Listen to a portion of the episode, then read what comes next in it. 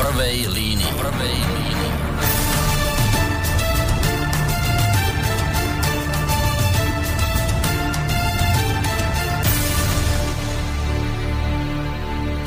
Príjemný dobrý večer, vážení poslucháči.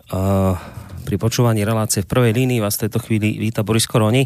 Tí, ktorí počúvate naše rádio pravidelnejšie, tak viete veľmi dobre, že my sme vlastne posledných pár týždňov dozadu vyhradili tento útorkový vysielací čas uh, uh, vlastne predvolebným témam alebo teda stretnutiam s kandidátmi na prezidenta. Uh, ako tiež viete, my už vlastne v týchto chvíľach máme prvé e, kolo prezidentských volieb za sebou. Do ďalšieho súboja e, postúpili dvaja kandidáti, pani Zuzana Čaputová a Maro Ševčovič. My sme teda obidvoch týchto kandidátov samozrejme ešte pred prvým kolom ku nám do relácie volali, ale nepochodili sme. Pri iných kandidátoch sme pochodili, pri týchto dvoch nie. E, pani Čaputová, tam bolo zamietavé stanovisko, pokiaľ ide o pána Ševčoviča, tam nám ani neodpísali. To vlastne hovorím preto, lebo Samozrejme, ešte sa chystá druhé kolo, mali by sme týchto dvoch kandidátov opäť pozvať, aj sme tak urobili, ale nerobíme si samozrejme veľké nádeje, že by prišli, keďže už reakcia u nich bola v rámci prvého kola taká, aká bola. Preto teda počúvate v tejto chvíli reláciu v prvej línii, to je ten jeden z dôvodov. No a potom je to ešte aj iný dôvod, druhý, prečo vlastne sa vám v tejto chvíli prihováram ja e, z relácií v prvej línii a prečo dnes téma bude taká, aká bude. Ja o nej vlastne veľa hovoriť nemusím, lebo uh, my sme sa na tej téme viac menej dohodli, dnes je tomu presne mesiac dozadu, aj spolu uh, s mojim hosťom, ktorý tu sedí a keď vlastne pustím krátučky minútový, dvojminútový zostrih z tej relácie z predmesiaca, tak budete hneď presne vedieť, o akého hostia ide, takže si to poďme vypočuť. Ja len teda poviem, že pred tým mesiacom uh, sa nám dovolal viacero poslucháčov, aj prišlo viacero mailov, no a jeden z tých poslucháčov položil okrem iného aj takúto otázku. Ja sa chcem spýtať, že či si zoberiete na, na, na uh, svedomie ak by v podstate žiadny tento národný, či už vy, ale jednoducho Harabin má väčšie šance toho, či chcete, alebo či to navo, e, priznáte e, e, otvorene, alebo nie, je to tak. A či si berie na zodpovednosť to, ak sa tam nedostane žiadny kandidát. A na, na záver, jednoducho niekedy ustúpiť viac. Tak ako ja, určite by vám tieto hlasy aj v eurovoľbách a určite aj v parlamentných voľbách tí voliči vrátili týmto, sa týmto spôsobom strácate jak u vlastných ľudí, tak aj u potenciálnych e, e, voličov, ktorí vlastne vás mohli posunúť tam, kde vás bolo treba. Ďakujem pekne za otázku. Čo sa týka toho, že kto si čo zoberie na svedomie a na zodpovednosť, rozprávajme sa na túto tému po potom, ako skončí prvé kolo, ja nemám problém pri správe sem do Slobodného vysielača, môžeme si dať taký verejný prísľub, že prvé moje verejné vystúpenie teda môže byť kľudne v Slobodnom vysielači. Čiže toto sme sa dohodli práve teraz a Uh, samozrejme, ak by druhé kolo dopa- alebo prvé kolo dopadlo tak, že v druhom kole bude jeden z nás, tak ja hovorím už teraz, že je priestor na to, aby sme si sadli a rozprávali sa, že za akých podmienok sa vieme navzájom podporiť, v tom nevidím problém. Čiže toto by som, tak, toto by som naozaj tak tragicky nebral. Ale v tom on sa vám poslucháč snažil povedať, či si zoberete na svedomie, že nikto z vás nebude v druhom kole, že tam veď, postupí veď, Čaputová veď, s, s, ja ale, s Áno, ale porozprávame sa o tomto po prvom kole, keď uvidíme, aké budú tie reálne výsledky. Lebo dnes to všetci berú ako nejakú hotovú vec, ale to môže byť úplne inak. Ak to bude tak, tak potom, áno, potom... Sem povie... prídete a sprete verejný odpočet pred poslucháčmi. Áno, áno dobre, presne tak, dobre. presne tak, nemám s tým žiadny problém. Dobre, no, Takže toto je vlastne čas, tak som vystrihol niečo z tej relácie z predmesiaca. Je teda jasné už v tejto chvíli každému, kto túto reláciu počúva. Týmto aj samozrejme zdravím vás, vážení poslucháči. Je teda jasné, kto bude hosťom dnešnej relácie. A nebude tu sám, je tu aj posila, ale teda začneme samozrejme predsedom ľudovej strany naše Slovensko, uh, pánom Kotlebom, Marianom. Dobrý večer vám prajem. Počkajte, počkajte, nezapol som vás teraz, aby to nevyzeralo, že ste neslušní a že neviete odzdraviť. Dobrý večer Dobre, ešte raz. No. Ešte raz pekný večer. Ja som rád, že teda sme začali takýmto vstupom, lebo uh, aj v iných veciach, aj v tejto veci si my jednoducho sluby plníme, takže som rád, že som tu. No a nie ste tu sám, je tu s vami aj podpredseda vašej strany, pán Milan Uhrík. Dobrý večer aj vám. Prajem pekný večer aj ja všetkým poslucháčom. No a dobrý večer samozrejme prajem poslucháčom a ja teda ešte raz Boris Koroni. Iste mnohí z vás budete sa chcieť našej dnešnej diskusie zapojiť. Ja to vlastne vychádzam z toho, keď sa pozerám do mailov, už je tu niekoľko a to ešte len začíname.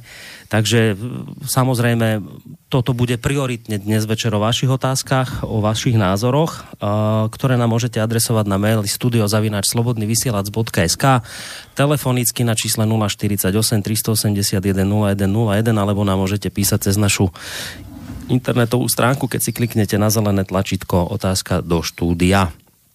Ale dajte mi ešte pár minút, nech teda ten rozhovor s pánom Kotlevom a pánom Uhrikom začnem a potom samozrejme dám priestor aj vám. Takže, pán Kotleba, na úvod musím povedať, a bolo to zrejme teda aj z toho zvuku, musím povedať, že ste, si, že ste splnili to, čo ste slúbili. Uh, ste tu dnes, to vás ctí určite, lebo dá sa vystupovať aj tým spôsobom, že niečo niekde, niekto niečo slúbi a potom zrazu už sa neozve a nepríde. Takže tu určite musím vás pochváliť, že teda to, čo ste slúbili, ste aj splnili. A o to zvlášť vás za to chválim, že dnes vám je asi jasné, že to bude aj trošku komplikované zo strany poslucháčov, lebo poviem vám tak, že vyzerá, že sú nahnevaní. A ja som to... možno to aj bude počuť z tých telefonátov a možno aj mailov, ktoré tu dnes e, budú, takže my sa nebránime žiadnej spätnej väzbe, máme tu priestor na to, aby sme si veci vyrozprávali a som tu, takže kľudne myslím, že tá relácia bude aj osožná, aj férová, aj možno vysvetlí mnohé veci, ktoré ľudia si chcú sami pre seba zodpovedať. Hm. Nemáme tým čo pokaziť. Tak je to istým spôsobom odvaha, ktorú treba oceniť. Tak. A, a zároveň oceniť aj to, že držíte slovo.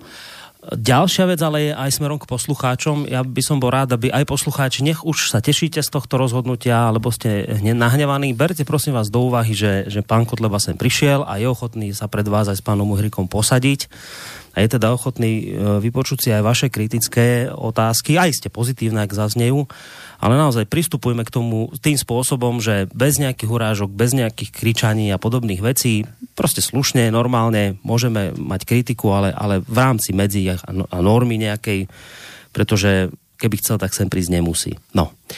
Tak, e, idem k tomu, čo, o čom bol vlastne ten zvuk. E, vy ste v, ešte pred, to bolo pred prvým kolom volieb, hovorili ste tam, že počkajme, ako to prvé kolo dopadne. Môže to byť aj tak, že nebude to tak, ako sa tvrdilo, lebo vtedy vlastne ešte pred tým prvým kolom prieskumy hovorili, favorizovali e, pána Harabina. Vy ste vrali, počkajme, lebo nemusí to tak dopadnúť. Môže to byť e, kľudne aj tak, že tých viac percent získam ja.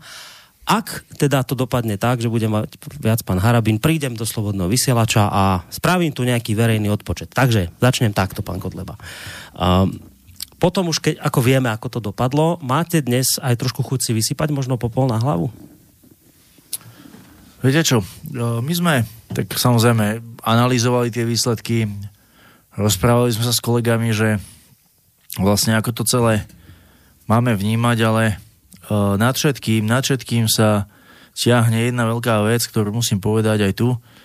My sme od začiatku mali snahu sa seriózne aj s pánom Haravinom dohodnúť. Niekoľkokrát sme sa opakovane stretli, aby sme si určili vzájomné podmienky alebo podmienky vzájomnej spolupráce. Eh, tri nejaké dohody uzavreté boli. V podstate hneď obratom, dá sa povedať na druhý deň, tie dohody už neplatili, boli porušené z ich strany, zo strany jeho volebného týmu.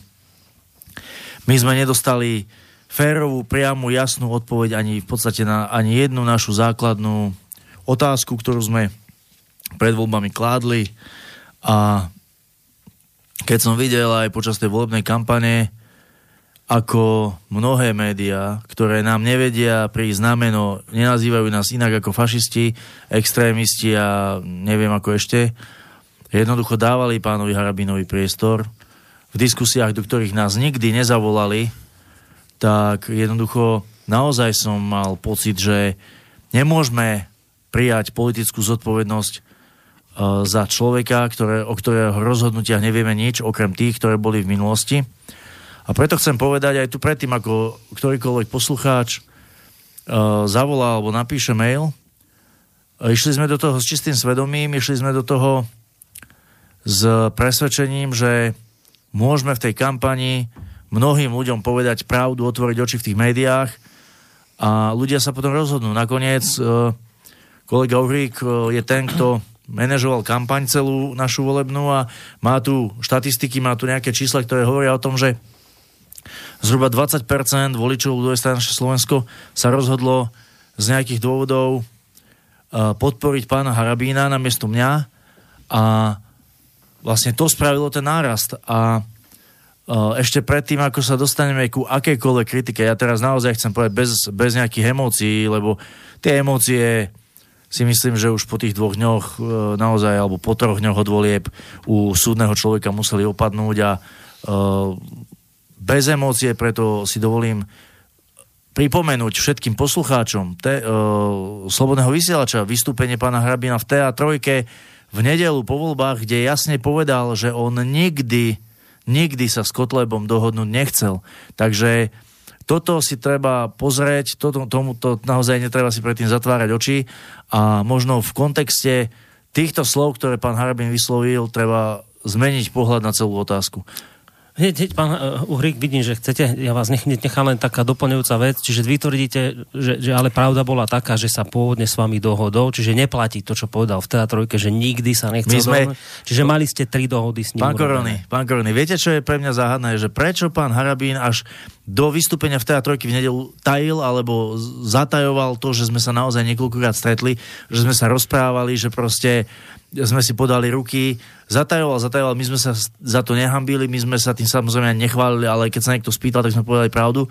A potom už tej teatrojke to dokonca tak otočil, že, že on nemal záujem sa dohodnúť. Viete, toto sú veci, ktoré ja neviem, ja ich iba viem povedať, ale neviem ich zhodnotiť a neviem ich ani nejakým spôsobom posúdiť, pretože to je na jeho rozhodnutí, na jeho, na jeho svedomí. Čo ale musím povedať ešte možno predtým, ako Miňo začne, že samozrejme ani nás neteší ten výsledok volieb, lebo rozhodovať sa v druhom kole medzi Ševčovičom a Čaputovou je neskutočne ťažká voľba, ale jednoducho, aj keby, aj keby Kotleba alebo Harabín sa do druhého kola dostali, či so Ševčovičom alebo s Čaputovou, tak sa, sa zopakuje, verím tomu, že sa zopakuje bystrický scenár, to znamená uh, drvivá väčšina uh, obyvateľov alebo ľudí, voličov sa pod nátlakom médií spojí proste za toho mainstreamového kandidáta. Čiže e, v konečnom dôsledku by sa možno až tak e, veľa toho nezmenilo. To je taký môj subjektívny pohľad na vec. Dobre, už len jedna otázka a potom naozaj pán Uhrik. E, o čom boli tie tri dohody s, s pánom Harabinom, ktoré teda on tvrdil, že nikdy s vami nič sa nedohadoval? Boli o tom, akým spôsobom môžeme spoločne uh, nejako zosynchronizovať uh, zosynchronizovať uh, volebnú kampaň, ale hlavne otázky, ktoré sme sa pýtali, neboli nikdy zodpovedané a jednoducho to boli otázky, ktoré ma, nás mali posunúť do nejakých vecných rovín, lebo tie dohody boli viac menej také formálne. Že... Ale vy ste chceli, aby išiel pod vašou hlavičkou? Nie, nie, určite nie. Nebola nie. o tomto dohoda? Nie, nie ja sa nikdy, pýtam, neviem. Ja nikdy neviem, mi to môže potvrdiť, tam bolo x ľudí, o tom sme sa nikdy nerozprávali. Uh, Viete, nechceli ste od neho, aby kandidoval pod hlavičkou SNS? Určite nie. Hmm. Určite nie. Už by aj si aj Meňo chcel do toho vstúpiť, lebo naozaj on mal tú kampaň na starosti.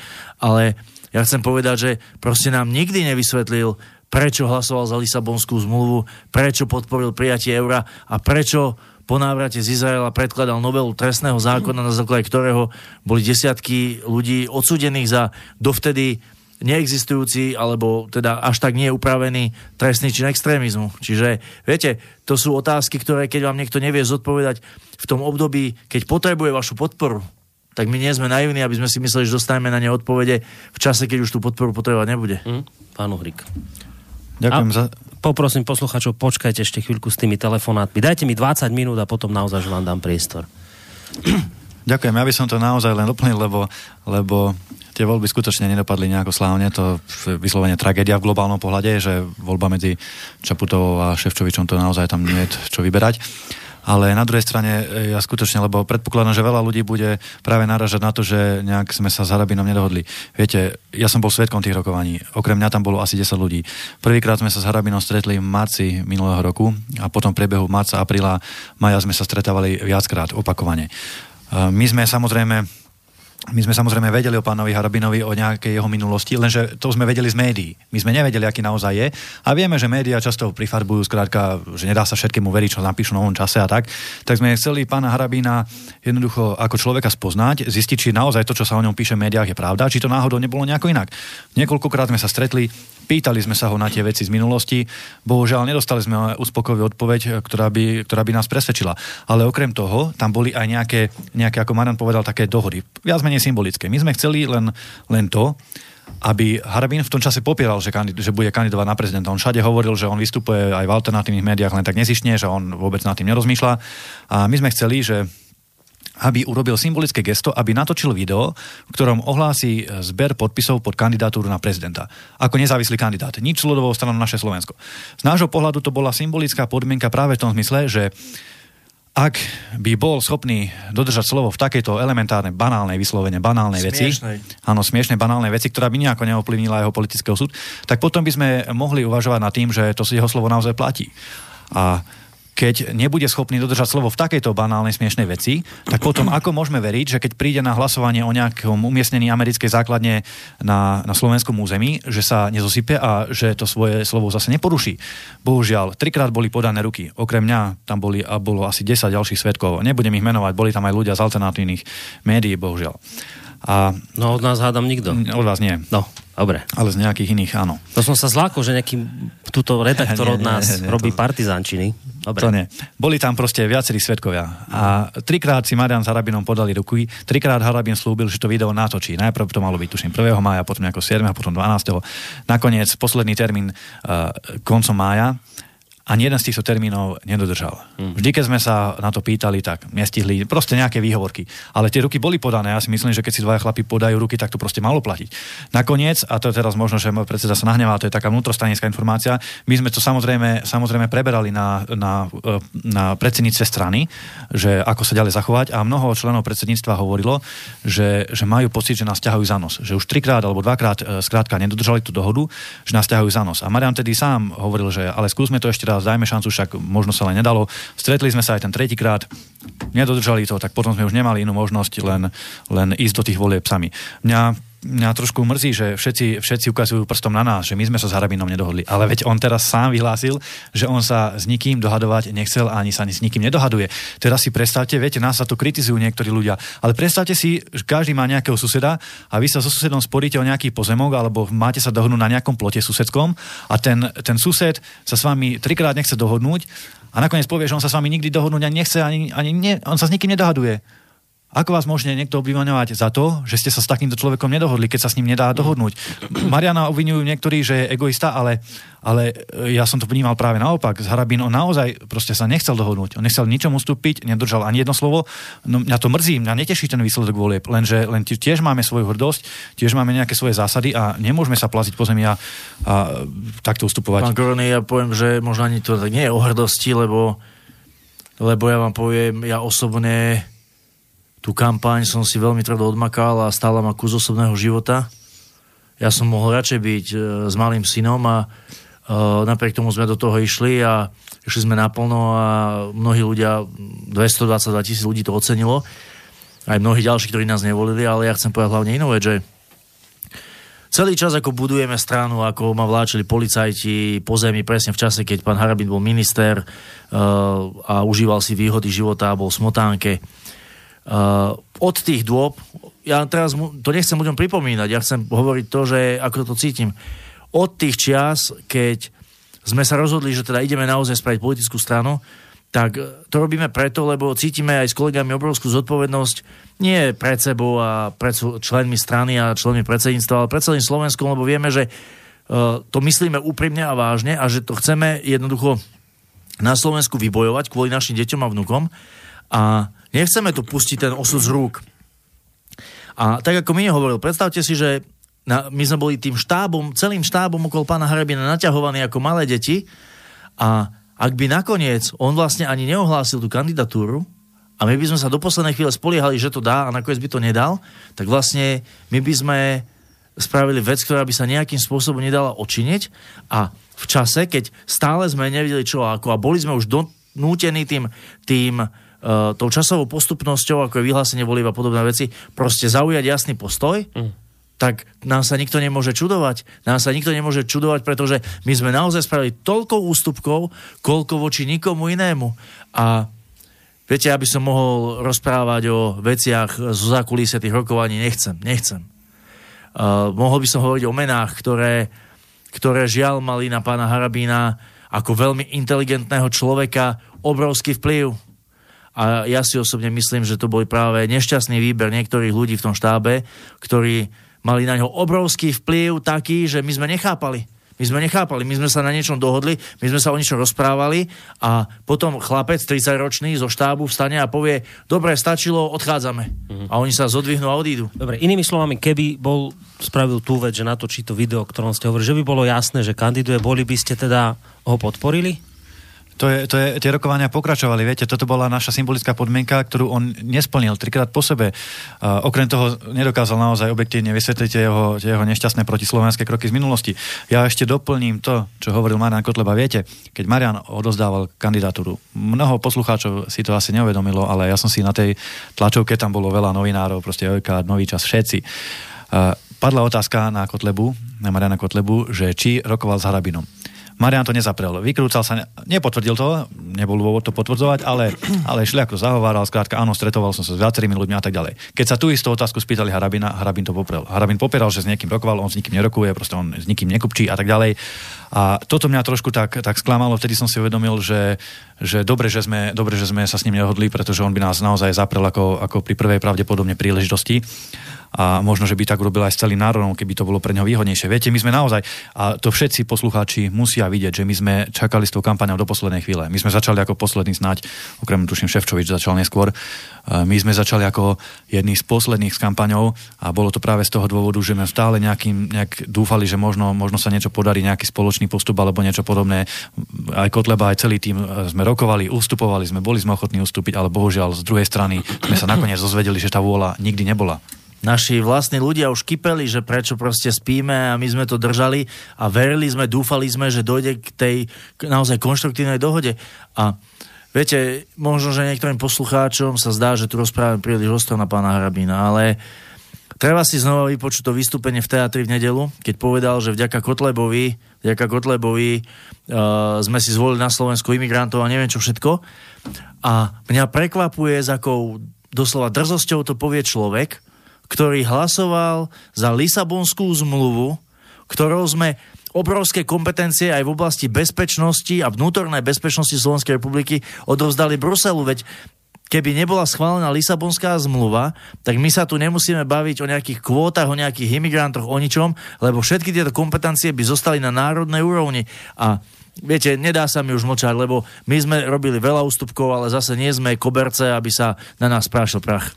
No, ja som chcel ešte s vami v debate pokračovať, ale to je taká záplava telefonátov a mailov, že ja dám priestor radšej poslucháčom, takže ideme na prvý telefonát, máme niekoho na linke. Poprosím vás dopredu, skúste byť v tých telefonátoch stručný, lebo berte do úvahy, že fakt dnes sa chce naozaj zapojiť veľké množstvo z vás, tak berte ohľad aj na ďalších svojich uh, poslucháčských kolegov. Takže ideme na prvý telefonát. Dobrý večer. Dobrý večer, prajem Peter Miller pri telefóne. Pán Kotleba, počujeme sa? Áno, počujeme. Uh, počujem sa aj s pánom Kotlebom? Samozrejme, vás tu všetci počujeme, nech sa páči. Výborne. Uh, budem stručný. Osobne vás navštívim, nakoľko neviete, že čo znamená slovanský kruh. Čiže ja vám to, e, tieto veci všetky vysvetlím. Uh, áno, počúval som, uh, o, čo, o čo sa jedná. V podstate teda telefonujem s Lázou, nemám prístup na internet momentálne. Ale vy ste vraveli v infovone napríklad, neverte, alebo teda nevolte uh, orgánom. Akým orgánom preboha, pán Kotleba, uh, ste riešili toto, že momentálne v tejto chvíli budeme mať slniečkárov za prezidentov. Z hlavy to nevyšlo. Nevyšlo to ani z pohľavného orgánu, tým som si istý. Že vy No dobre. živého. Dobre. Ja, som, ja, ja, ja, ja chápem, ja Uh, ja som si vedomý toho, čo ste všetko uh, urobili pre BBSK. Samozrejme, áno. Hej. O tom to, uh, v tomto mám jasno. Lenže sú tu ďalšie veci. Čo nás? Slovania zmyšľajú v kruhu, vážení páni. Nie hierarchicky. Pán Kotleba, vaše ego zvíťazilo nad pragmatizmom a nad zdravým rozumom Slovan nikdy takto nezmýšľa. Ja síce nemám slovanské meno, môj otec bol Čech, statotný človek, horal a ja som z vysokých tatier a ja som jeho syn. A ja vám vravím, som vandrak, prechodil som po celom Slovensku, s ľuďmi som sa debatoval. Vážený, takto v kruhu sa debatuje nie hierarchicky. Vy, pán Kotleba, odsudzujete hierarchický systém. Vy ho odsudzujete osobne a napriek tomu konáte hierarchicky, lebo vy ste akože kápo a všetci vás počúvajú. A kde je pragmatizmus? Viete čo? Ľudia, ktorí dúfali, tak teraz pláču lebo teraz v skutočnosti nejestvuje žiadna národná strana nejakého šaška Danka, to si môžeme aj odmyslieť a tak ďalej. No dobre, teraz už do toho musím... Vstúpim do toho preto, lebo, lebo aby aj teda mali ďalší poslucháči ja priestor. No. Tých si vážim, lebo títo ľudia urobili veľké veci, lenže musíte sa zbaviť hierarchického systému. Dobre, dobre, už, už, už to naozaj naťahujeme. Zruším ten telefonát, lebo povedal som, treba stručne, aby mohli aj ďalší ísť poslucháči. Bolo z toho očividné nahnevanie. Poslucháč hneď išiel z hurta na to, čo, čo trápi dnes mnohých a hovoril asi aj z duše mnohým, ktorí vás dnes obvinujú z toho, že e, vlastne ste zničili to, že sme dneska mohli mať, ale mohli mať títo ľudia v druhom kole svojho kandidáta. A tak môžete samozrejme zareagovať. Reagujem. Kolega poslucháč rozprával o, o slovanskom kruhu, o tom, že sa rokuje v kruhu. Viete len, že ako vy môžete rokovať v kruhu, keď e, tá druhá strana nechce rokovať, keď sa nechce dohodnúť, keď verejne vyhlasuje čo, to, čo, to, čo vyhlásila, že s nikým sa nedohaduje, s nikým nerokuje. To potom takisto Takisto, ako môžete e, nejak nás napadať, že sa e, staviame alebo nejak správame nejak hierarchicky, keď my sme, my sme sa niekoľkokrát s Harabinom stretli, prejavili sme ochotu sa s ním dohodnúť, tá druhá strana naopak takú ochotu nikdy neprejavila. Marian aj v tých rokovaniach niekoľkokrát povedal, že áno, bol by za istých okolností možno ochotný ustúpiť prospech dobrej veci, ale Harabin nikdy, nikdy nepovedal, že to isté by spravil on prospech Kotlebu. Toto tam bohužiaľ nezaznelo. A ja, nehnevajte sa, ale ja si trošku vyprosím aj kvôli mojej osobnej hrdosti, aby aj kvôli hrdosti našich voličov, že každý, kto nevolí Harabina, automaticky nie je národniar. Takto tá rovnica nevyzerá, takto to nefunguje. Harabín, podľa môjho názoru, prezlekol kabát. Bol to človek, ktorý bol vo vládach, eh, ktoré boli silne proti Slovensku a boli to najskorumpovanejšie. Najsk- bola to najskorumpovanejšia, historicky najskorumpovanejšia vláda, veď sú tam dvaja odsudení ministri, normálne, čo idú za mreže. Čiže, čiže ako rozprávať také nejaké rovnice, že kto nepodporuje Harabina, nie je pronárodný, prepačte, ale takto jednoducho nie je. No ja chcem, ja chcem dodať, že teda uh, tieto argumenty naozaj, že kto nevolil za pána Harabína, tak ide proti národu. To ani ľudia nemusia hovoriť, lebo to ide úplne pomimo mňa, úplne pomimo mňa. A nie kvôli môjmu egu, ako tu bolo povedané, ale kvôli tomu, že ja nevidím rozdiel, teraz hovorím všetkým poslucháčom úplne na rovinu, medzi tým, keď niekto hlasuje za Lisabonskú zmluvu a nikdy to neulutuje, a tým, keď niekto ako pán Ševšovič predkladá v Európskom parlamente materiál na povinné príjmanie imigrantov, pretože aj jedno, aj druhé znamená zánik suverenity a likvidáciu národných štátov. Tak si to ľudia predtým, ako čokoľvek poviete, uvedomte, uvedomte a potom rozprávajte o národe. A ešte k e, tomuto konkrétnom poslucháčovi, že chce prísť osobne mi to vysvetliť. Budem veľmi rád, ja nemám problém sa s kýmkoľvek osobne stretnúť, ja veľmi rád riešim osobne všetky problémy, aj konfliktné situácie a veľmi rád sa nechám poučiť o slovanskom kruhu, o čomkoľvek. Takže, uh, milý pán poslucháč, Nový svet 63 je sídlo našej strany. Keď sa deň vopred e, nahlásite, alebo dva dní vopred, pokúsim sa tam byť a môžeme sa o tom rozprávať. Nech sa páči. Ja silné reči nemám a ja keď niekomu niečo slúbim, tak to dodržím. Dohodli sme sa aj s pánom Harabínom, my sme silné reči nemali, my sme vždy naše dohody dodržali, pretože pre nás je slovo chlapa záväzná vec a keď s tým mal niekto problém, tak žiaľ, my za to niesť pre teraz ani pred poslucháčmi Slobodného vysielača nebudeme zodpovednosť jednoducho niesť bez ohľadu na to, čo si o tom myslíte, či budete volať alebo nie. Toto je môj postoj a ak máte k tomu nejaké pripomienky, ešte raz, kto chce aj osobne, Nový svet 63, nemáme s tým absolútne žiadny problém. Dobre, dáme ďalšieho poslucháča, poprosím opäť o stručnosť. Dobrý večer. Dobrý večer, tu Jaroslav. Pán Kotleba, nehnevajte sa na mňa, ale ja mám taký pocit, a nemôžem sa ho zbaviť, že ste trošku naletiali na lep uh, multimediálnej politike, pretože pred voľbami ste boli všade odmietaní, každý vás osočoval, že ste fašista a keď prišli voľby prezidentské, tak zrazu vám dali priestor dokonca aj v súkromných médiách, ako je Markíza. A ja si myslím, že to bolo za jediným účelom, aby oslabili Harabina. Hej, že proste vy ste na to naleteli a tým pádom oni rozložili národný tábor a takto získali to, že z druhého kola sa dostali dvaja kandidáti, ktorých by sme nikto z nás nechceli. Ďakujem, to je všetko. Ďakujeme pekne za telefonát. Ja vyskúšam odpovedať, ak sa dá. Um, um, Viete, že Kotleba je fašista, to, to, už, to už rôzne nové časy vypisujú pravidelne. My sa proti tomu samozrejme pravidelne snažíme súdnymi žalobami a podobnými trestnými oznameniami eh, brániť, ale, ale teda dlho to trvá a stále v tom pokračujú. Ale čo sa týka toho mediálneho priestoru, eh, ja som rád, že, že Marian Kotleba išiel do tých volieb, pretože toľko mediálneho priestoru, ktorý, aký sme dostali teraz počas, počas posledných možno dvoch, troch týždňov, sme nedostali za posledných 5-6 rokov. Jednoducho taká je realita.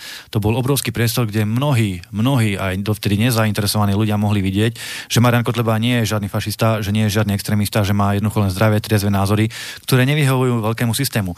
A ja si myslím, a teraz bez ohľadu na to, že som straník alebo nie som straník, ja si objektívne myslím, že v tých diskusných reláciách bol Marian Kotleba o niekoľko levelov lepší a vyššie postavený ako, ako pán Harabin, čo sa týka retorického prejavu, čo sa týka úrovne vystupovania. Tam si myslím, že to to, to, to bol neporovnateľný rozdiel. A e, takisto je ale na zamyslenie aj to, že koľko mediálneho priestoru dostával pán Harabín. Ak pána Harabína ako, ako kvázi protisystémového hráča pozývali do diskusí také médiá ako napríklad Denník N alebo Trend, tak to je už naozaj na zamyslenie. Pretože to sú médiá, ktoré by nás nikdy, ale nikdy v živote nepozvali, pretože z nás cítia akúsi hrozbu pre ten pre to ich, pre to ich presvedčenie. Ale evidentne z Harabina takú hrozbu necítia, keď mu mediálny priestor na prezentovanie, prezentovanie svojich názorov poskytli. Čiže toto je naozaj na zamyslenie. Ja chcem poďakovať za kultivovanú reakciu poslucháča a chcem povedať, že všetok mediálny priestor, ktorý sme dostali, bol iba ten úplne minimálny, ktorý v rámci zákona sme dostať museli, pretože to boli jednoducho relácie venované prezidentským voľbám, ktoré boli či už na, na RTVS alebo na Markíze alebo na teatrojke, ale na rozdiel odo mňa pán Harabín dostal mnoho ďalších a ďalších e, príležitostí na verejné vystúpenie, e, kým ja som prvýkrát vystúpil v televízii v rámci tých monológov na STVčke, STV 2, tak on už predtým absolvoval si 6 rôznych diskusných relácií v rôznych médiách, medzi, medzi inými, ako Miňo spomenul, Denigen, HN Online, jednoducho priestor, ktorý je vyslovene protislovenský, protinárodný, protikresťanský, kde o nás nemajú jedno dobré slovo a títo dávali úplne, úplne bez problému priestor pánovi Harabinovi, čiže treba sa na to naozaj pozrieť triezvo, že, že kto bol aký kandidát, ale ja nechcem, ja nechcem týmto brať absolútne poslucháčom ich názor. Ja iba hovorím, uh, predtým ako budete súdiť, daj, dajte si veci do Excelu, do tabulky a uh, jednoducho vám to z toho bez nejakých emócií, bez emócií vyjde, lebo ak budeme súdiť emóciami, tak potom to tak aj dopadne. No ja len pre objektívnosť poviem, uh, že Áno, pán Harabin častejšie chodil do tých uh, televíznych debát, ale to je asi otázka na tie médiá, ktoré si nastavili tie podmienky tak, že povedzme berú prvých štyroch podľa prieskumu a keďže tam bol medzi tými štyrmi, tak tam išiel. Druhú vec, však hneď nechá zareagovať, druhú vec, ktorú chcem povedať, áno, však pozvali ho tam, ale asi nemožno povedať, ani jedna z tých debát nebola mu nejakým spôsobom naklonená. Dostával tam strašný preplesk od tých redaktorov a od tých prítomných. Čiže, eh, čiže nemožno teraz akože asi hovoriť o tom, že vytvorili mu pohodlný mediálny priestor, kde sa mohol, kde mohol uh, hovoriť, čo chcel a že si mohol nejakým spôsobom zbierať pozitívne body, lebo naozaj tam bol zo všetkých strán dosť intenzívne bytý. Áno, to máte pravdu, ale zároveň dostal obrovský mediálny priestor, pretože to sú mainstreamové médiá, to znamená, majú, to sú mass médiá, majú obrovský dosah na ľudí. Dostal možnosť po svojej linke, po linke tých médií odprezentovať svoje konzervatívne, aspoň tak sa teda tvária, názory tie voličské základne, na ktorú on cielil, na ktorú točil na rozdiel od toho, Marian Kotleba túto možnosť v tých mienkotvorných mass médiách jednoducho nedostával a to je ten podstatný rozdiel. Veď sa nech, veď prosím vás, zamyslite sa nad tým, že Šimečka, keď, keď Šimečka z denníka N pozval Harabina do rozhovoru ja si neviem predstaviť svet, ktorom by Šimečka pozval napríklad Kotlebu do rozhovoru, pretože to, sú, to, to, to sa jednoducho nestane. Neverím tomu, že sa to niekedy stane, ale s Harabinom tam veselo sa rozprávali, ako keby sa nechumelilo. Áno, boli kritické voči Harabinovi, ale zároveň Harabin mal obrovskú možnosť cez tú platformu osloviť zase niekoľko desiatok tisíc voličov. No, no, ja vravím ale, že ho pozývali preto, lebo ho považovali za vážnejšieho kandidáta ako vás. A nakoniec sa to potom aj po voľbách ukázalo, že teda získal viac percent. To je mimochodom aj jedna z vecí. Ja vidím, že ľudia volajú, píšu, len toto mi ešte dovolte dopovedať a potom, potom naozaj dám priestor poslucháčom, nech teda je to prioritne o nich. Ale toto je napríklad aj jedna z vecí, ktorú vám ľudia vyčítajú a to bolo aj to, čo tu zaznelo pred tými voľbami, pred tým prvým kolom, keď ste hovorili aj v tom zvuku o tom, že počkajme si, ako to dopadne, lebo vy ste mali predstavu, že môžete tých percent získať viacej, ako získa Harabín, Áno, to, to zase si priznáme. Určite, hej? A povedali ste, ale keď to tak nedopadne, dobre, prídem sem. Čiže minimálne aspoň v tomto si viete možno uznať chybu, že tam ale... som naozaj veril v to, že bude mať viac tých percent a ukázalo sa, že toto bolo milné od mňa, nejak tak to, čo som očakával. Prepačte, ale toto je presne táto situácia, čo nastala teraz v týchto prezidentských voľbách, bola presne podľa mňa presne situácia, kde, v ktorej prieskumy formovali verejnú mienku. Pretože naozaj podľa, podľa výsledkov volieb to vychádza tak, že Harabina volilo 64 zhruba tisíc voličov ľudovej strany naše Slovensko, vďaka tomu získal 307 tisíc hlasov. Inými slovami, ľudia, ktorí ho volili, pretože si mysleli, že má väčšie šance, väčšie šance stať sa prezidentom ako Marian Kotleba, vďaka tej, tým predchádzajúcim predvolebným prieskumom, ktoré takúto náladu vyvolávali. Čiže 64 tisíc hlasov na základe prieskumov, 64 eh, tisíc ľudí na základe prieskumov dalo hlas radšej Harabinovi ako kvázi nádejnejšiemu kandidátovi na prezidenta namiesto toho, aby dali hlas Kotlebovi. Naopak, keby títo všetky, všetci voliči dali hlas Marianovi Kotlebovi, tak Kotleba získa o 40 e, niečo tisíc hlasov viac ako Harabín. To znamená, že on objektívne v časoch, keď vznikali tie prieskumy, e, mal väčšiu voličskú základňu ako Harabín, len tá voličská základňa, tých 64 tisíc ľudí vďaka tým prieskumom preplávalo jednoducho k Harabinovi, lebo si myslelo, že má väčšiu šancu stať sa prezidentom. Toto bola a ja musím, musím skritizovať tomto najmä, uh, najmä alternatívne médium hlavné správy, ktoré, ktoré toto dlhodobo podsúvali, že Harabin je ten pronárodný kandidát, ktorý má väčšie šance a tak a rôzne prieskumy na základe nejakých ankiet a neviem, odkiaľ vyťahnutých tam dávali, aby vytvorili takúto, takúto ilúziu, že áno, on je ten pronárodný kandidát. Podarilo sa im to vytvoriť a na základe toho tí voliči od nás prešli k nemu a získali vďaka tomu aj viac. Ale, pán Korony, aby sme sa chápali, Eh, my rešpektujeme výsledky volieb. Ja sa chcem poďakovať všetkým tým 222 1935 voličom, ktorí napriek celej tej mediálnej masáži nám dali ten svoj hlas, podporili mňa v tých prezidentských voľbách. Len ja chcem povedať jednu vec, že ja si to uvedomujem, čo vy hovoríte, ale išiel som sem preto absolútne bez, nejakého, bez nejakých stresu alebo, alebo bez, nejakého, bez nejakých obáv, pretože ja mám svoje svedomie úplne čisté, pretože viem, koľko snahy sme vynaložili na to, aby sme dospeli k tej dohode s pánom Harabinom, že proste nikdy vo svojom osobnom ani politickom živote som nikdy toľko ústupkov voči nikomu inému neurobil. A napriek tomu všetkému proste tie dohody, ktoré boli a všetky otázky a všetko jednoducho bolo hodené úplne za hlavu a uh, nič a nakoniec ešte potom v teatrojke povie, že on sa s nikým nikdy dohodnúť nechcel a on s nikým kšefty robiť ohlasy nebude a neviem čo všetko, a takým úplne dehonestujúcim spôsobom. Čiže ja dnes naozaj si nemám čo vyčítať, pretože my sme parlamentná strana, ktorá v situácii, keď nedošlo k dohode a keď my sme naozaj nemali žiadnu záruku, že pán Harabin bude kandidovať mm. a ešte k tomu aj dodrží nejaký národný a kresťanský program, pretože nedostali sme odpovede na tie otázky ohľadom Lisabonskej zmluvy, ohľadom extrémizmu, ohľadom, ohľadom eura, tak proste my sme mali povinnosť e, postaviť uh, prezidentského kandidáta, len my sme mu aj, to Miňo, Miňo potvrdí, my sme mu aj povedali, pán Harabín, eh, keď bude takto to váhanie z vašej strany pokračovať a zo strany vášho volebného týmu, my budeme postaviť vlastného kandidáta. A Miňo Uhrik osobne ešte povedal na tom stretnutí, a keď postavíme vlastného kandidáta, bude to proste predseda strany, lebo je to náš najlepší kandidát a ten sa vzdať nebude môcť. A oni povedali, že áno, že to je pravda, že oni si to uvedomujú, že v tej kampani nemôžeme chýbať, pretože by to bola, bolo obrovské nevyužitie toho mediálneho priestoru a zároveň chápu to, že ak pôjde Marian Kotleba, tak sa nemôže vzdať, lebo predseda strany sa v princípu vzdávať len tak. Mhm. bezľavo, proste nemôže. Čiže oni si to uvedomovali. Napriek tomu tie dohody úplne elementárne, naše vyslovene banálne, smiešne požiadavky neboli ochotní akceptovať z našej strany.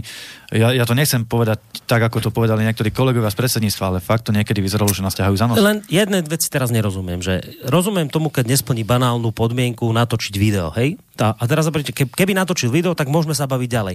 Ale vy ste tam mali podľa toho, čo hovoríte, zásadné podmienky na neho. Otázky. Že, teraz otázky, otázky, že Lisabonská zmluva, euro, no čo vám tam mal povedať? Čo, čo tam by mohol no, také povedať? A, a respektíve, aký kompromis vy ste boli ochotní v no, tomto my sme čakali, urobiť? viete, pán Korony, my sme čakali, že dostaneme odpoveď uh, v štýle uh, chlapi, mrzí ma to, proste stalo sa to, bol som dotlačený do vlády uh, v tejto konfigurácii, nevedel som, čo všetko to so sebou prinesie, nikdy by som to, nikdy by som to nezopakoval.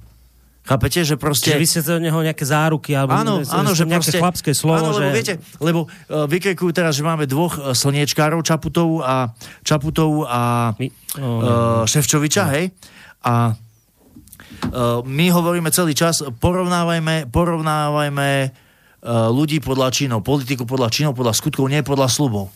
A keď napríklad Čaputová dneska rozpráva o tom, aká je liberálka a neviem čo všetko, ale reálne ešte v tom rozhodovaní nič neurobila, priznajme si, hej, lebo nemala, nemala kompetenciu, nemala právomoc a Ševčovič ako uh, eurokomisár predkladal uh, materiál na povinné kvóty do Europarlamentu a Harabín ako minister hlasoval za, hlasoval za Lisabonskú zmluvu, tak oni, za nimi sú reálne skutky, ktoré ukazujú, že proste v čase, keď sa lámal chlieb, jednoducho ten tlak neustáli, už neviem z akého dôvodu. Teraz ja, aby ma nikto nechápal, že chcem Čaputovú ospravedlňovať to v žiadnom prípade, ona je podľa mňa to najhoršie riešenie pre Slovensko v tomto uh, prezidentskom zápase, ale chcem, chcem povedať, aby ľudia naozaj triezvo rozmýšľali podľa skutkov a my sme boli proste iba zvedaví a očakávali sme, ako keby prirodzene sme očakávali, že proste dostaneme záruky, že nič také sa nebude, sa nebude uh, opakovať. Predstavte si, že my ako parlamentná strana ktorá je postavená na národnom, sociálnom a kresťanskom princípe, by podporila, povedzme, pána Harabína, ktorý by nám tieto záruky nedal, stal by sa prezidentom republiky a išlo by zase o hlasovanie alebo o ratifikáciu alebo predloženie nejaké takéto zmluvy a jednoducho by to spravil a my by sme nemali ani dôvod na kritiku, pretože on nám ani v tej časti, keď potreboval naše hlasy, neslúbil, že také niečo už nikdy neurobí. Chápete ma? Čiže Či... vy ste len chceli od neho akoby nejaké záruky, proste, že, že je fajn, dobre, sta- bolo čo bolo, stalo sa. Je to zle, bola to chceme, chyba. Hej, bola ale to chceme, chyba. aby sme do budúcna mohli s vami počítať, že už nič takéto sa Áno, aby bol jasne povedať, že to bola chyba. A toto ste vy od neho chceli v rámci tých a nič sme, kompromisov, nič, ktoré... také sme, nič také sme proste nepočuli, ničoho takého sme sa nedočkali. Viete, ja si neviem predstaviť, a teraz poviem znova na rovinu ako predseda strany, že napríklad, uh, keď tu máme Milana Uhrika, že Milan Uhrik by bol náš minister napríklad za, ja neviem, hospodárstva a že by uh, s nejakou firmou súkromnou podpísal zmluvu nevýhodnú pre štát, ktorá by obrala ľudí o neviem koľko miliónov alebo miliard eur a ja by som mu ako predseda strany povedal, no, je to v pohode, poďme ďalej.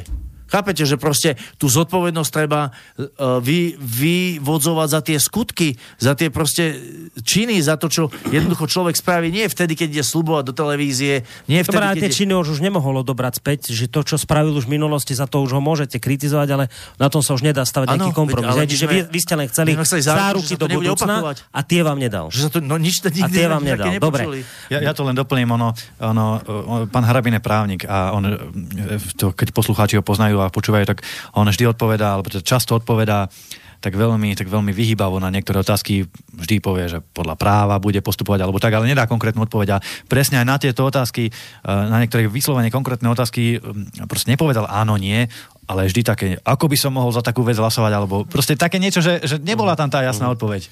Viete čo, Korun, ja ešte jednu vetu by som chcel k tomuto, lebo, lebo chcem, aby ľudia naozaj vedeli, že máme čisté svedomie.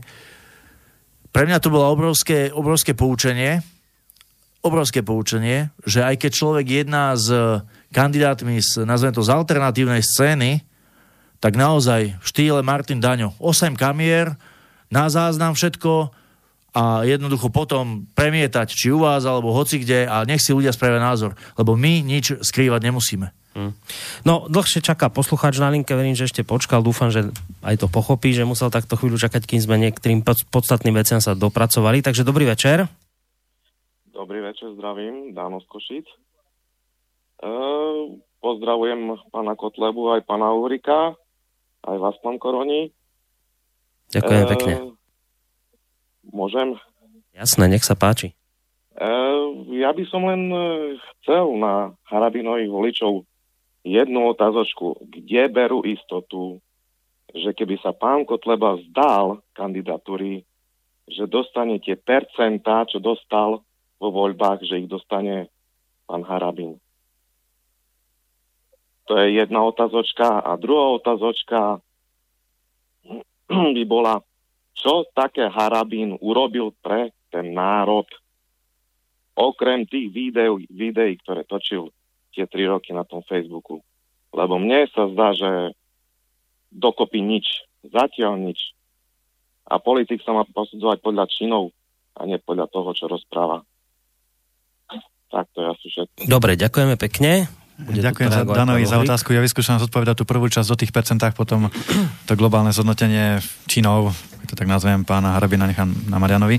Čo sa týka tých percent, tak áno, to je veľmi dobrá otázka, že kde berú voliči istotu, že naozaj Harabinovi voliči istotu, že naozaj naše voliči by v prípade nekandidát nekandidovania alebo vzdania sa Mariana Kotlebu išli reálne voliť pána Harabina. My takú istotu nemáme a ja som presvedčený, pretože našich voličov si trúfam povedať, že dobre poznáme, teraz za, posledné, za posledných 5 týždňov sme urobili 25 mítingov, viac ako 5000 ľudí a z 5 tisícov ľudí slovom dvaja, dvaja povedali, že radšej budú voliť Harabina za prezidenta, všetci ostatní povedali, že si Harabina nevedia predstaviť a tlieskali, keď Marian povedal, že uh, pôjde do toho prvého kola a nevzdá sa prospech Harabina. To znamená, že to, to, to, bolo jednoznačné, tam nebolo ani pochyb, pretože drvá väčšina našich voličov, snáď okne 10-20%, ktoré už pravdepodobne za Harabina hlasovali v rámci tých 64 tisícov, ktoré za neho hlasovali, drivá väčšina našich voličov proste Harabina považuje za bývalého, bývalého eh, vládneho funkcionára najskorumpovanejšej vlády, takto si ho pamätajú, toto o ňom vedia, je im jednoducho nesympatický či už svojim vystupovaním, alebo proste z rôznych dôvodov, každý má nejaké dôvody, ale nevedia si ho predstaviť, nedôverujú prezlečeným, prezlečeným politikom a nevolili by ho. V politike v politike, vážení poslucháči, totiž to neplatí automaticky, že 1% plus 1% sa rovná 2%. Niekedy to tak jednoducho nie je. Niekedy 1% plus 1% vyjde na 1,1%, pretože zvyšných 0,9% radšej nepôjde voliť, alebo zostane sedieť doma, alebo skrátka sa zachová nejako inak, ale, ale ľudia, ľudia, takto jednoducho, takáto elementárna matematika v takýchto situáciách, žiaľ Bohu, nefunguje. No, pán ja chcem... len, len jedna vec. Keď ste vedeli, že vaši, posluch, eh, vaši voliči to berú takto, prečo ste potom sa chceli s pánom Harabinom dohodnúť? Prepačte, to boli ešte tie prvé, to boli ešte tie prvé rokovania. My sme toto, že voliči, voliči že naši voliči nepo, e, nerešpektovali alebo nemajú radi Harabina, zistovali priebežne. My sme v začiatku minulého roka, keď ten marec, apríl, máj, keď sme sa s Harabinom stretávali, nemali ešte spätnú väzbu od našich voličov, ako Harabina vnímajú. Poprvé, lebo on nepovedal, že ide kandidovať za prezidenta, stále to zatlkal, klamal, lebo vedel už no, asi vtedy, ale už hovorí, no, zatlkal proste.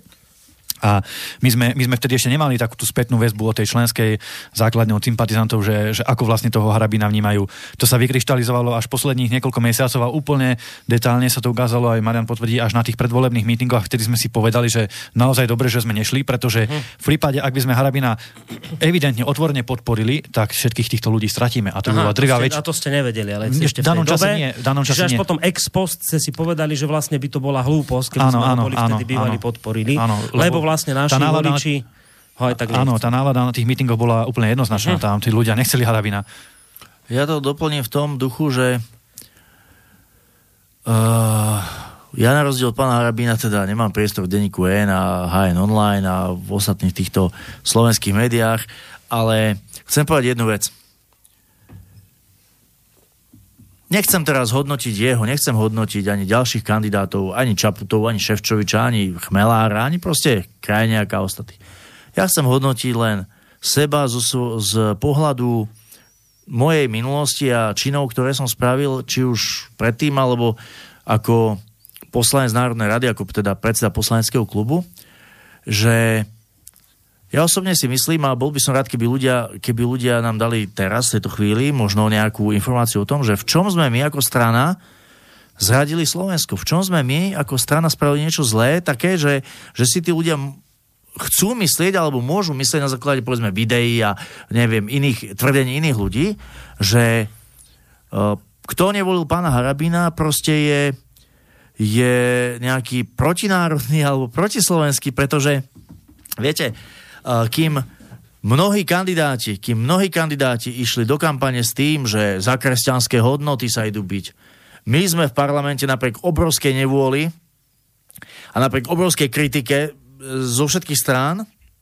ako prvý predložili v tomto volebnom období zákon na ochranu nenarodených detí, kde sme sa úplne jasne činom, činom nie videami, nie vyhláseniami, nie silnými rečami a reklamou, ale činom prihlásili k tomu, že pre nás tie naše hodnoty nie sú iba nejaké kliše a nie je to iba nálepka, ktorou si chceme prilákať voličov, ale je to uh, niečo, čomu veríme, pretože my vždy robíme len to, čomu veríme a keď už niečo robíme, tak sa to snažíme robiť čo najlepšie a jednoducho naplno. A preto, preto ja naozaj nemám ani dnes, keď pár ľudí tu volalo, jednoducho pocit, že by sme dačo spravili zle, pretože my sme dali milión príležitostí tej druhej strane na to, aby ukázala úprimný záujem. Viete, ako keď ja to na takom hlupom príklade použijem, ale možno to bude, možno to bude uh, pre tých ľudí také pochopiteľnejšie. Predstavte si, že ste pohádaní s frajerkou, povedzme, lebo je to taký voľnejší vzťah, ako keď je niekto ženatý a tá frajerka vás proste nejakým spôsobom naťahuje a vie poviete, vieš čo miláčik, láska, tak keď si dáš aspoň tie červené lodičky dnes do kina, tak správ to pre mňa a viem, že ma za niečo máš a ona vám namiesto toho proste tie červené lodičky vyhodí z okna a povie, že pôjde v teniskách, tak proste nemáte sa o čom baviť. Čiže uh, takto nejako sme im boli, my sme naozaj znižovali, znižovali, znižovali tie naše podmienky, tie naše nároky, ale videli sme, že to proste nikde nevedie a poviem to znova, máme za sebou nejakú minulosť. Uh, máme za sebou veľmi ťažké chvíle. V časoch, keď niekto bol minister, tak ja som bol trestne stíhaný, kukláči mi chodili domov, vláčili ma vláčili ma po cpz v Ružom, nad Ružomberkom v kameňolome mi opierali brokovnicu o hlavu a podobné zážitky, ktoré človeka buď zlomia alebo zocelia. Ale chcem povedať jednu vec. Ani tieto veci proste ma nedonútili zradiť tie hodnoty, na ktorých sme postavili našu stranu, naše, naše piliere, e, program, všetko. A potom, keď vám po tomto všetko v rámci debaty v rámci debaty dvoch možných prezidentských kandidátov, povedzme mňa a pána Harabina, nejaký 30-ročný chlapec v rámci v, v strede debaty povie, stačilo, ideme, odchádzame, a pán Harabin stane a odíde, tak nechá, si myslíte, že či ste v americkom filme, alebo proste čo sa deje, reku, kto, kto je tam šéf, alebo kto to proste celé manažuje. Čiže naozaj chcem povedať, ja, či sa to bude niekomu páčiť alebo nie, na akékoľvek ďalšie stretnutia s treťou stranou s nejakými ľuďmi. Už len s kamerami. Tri kamery, videozáznam a potom budeme... Daňová, daň, potom, daňová môže. Áno, zoberieme daňa externé asi a budeme, a budeme to normálne ponúkať, potom si pozrieť ľuďom, aby uverili. No, poslucháč opäť na linke. Ja sa potom ešte niečo k tomuto opýtam, ale dáme priestor ďalej poslucháčovi. Dobrý večer. Dobrý večer, Viktor Trnava. Viete, ja som teraz zmenil názor, názor pán Kotleba, keďže som počul aj váš druhú stranu, lebo všetci na vás nadávajú takže ja som to trochu zmenil. Ja som sa len, uh, nechcem vás útočiť, len to spýtať, vieme všetci, čo bol a je pán Harabín zač. Taktiež mu neverím, nemusím ho, ale v tejto vyhročenej situácii bol on tá najlepšia voľba, žiaľ. Ja som hovoril napríklad, preto aj veľa ľudí, čo viem, pretože nemá nálepku fašistu. Žiaľ, táto ľavičiarská liberálna lúza má teraz veľkú moc, viete, cez VUC, komunálky, prezidenta spracujú naivných ľudí z nasledujúcich eurovolieb a následne parlamentných a vy zase budete v izolácii, nepozvú vás do paláca a podobne. Takže dôležitá otázka pre vás je taká, že akým vy spôsobom potom chcete do nasledujúcich parlamentných volieb prilákať nejakých nových, aj bývalých voličov, či za smer, stanosta, ale aj umierenejších liberálnych voličov, ako som napríklad ja. Rozumiete tomu? My sme napríklad ateistická rodina, liberálnejšia, môj detko má ešte židovské korene, ale chceli sme vás. Rozumiete? Ako, akým spôsobom chcete vy prilákať liberálnejších voličov, nejakých novších, nielen tých radikálnych, lebo to potom fakt dopadne, ako hovoril starý mečiar e, pani Drausovej, že ľudová strana naše Slovensko je moc radikálna a jej strop je 10-11%. Viete, po tom, čo som sa aj rozprával, lebo môj otec je Talian a moja mama je Slovenka, tak Taliani sa s nás smejú. E, Maďari e, krútia hlavou, lebo som má aj kolegov Maďarov. Viete, v západnej Európe sa takýchto politikov globalistických zbavujú, u nás idú na vzostup.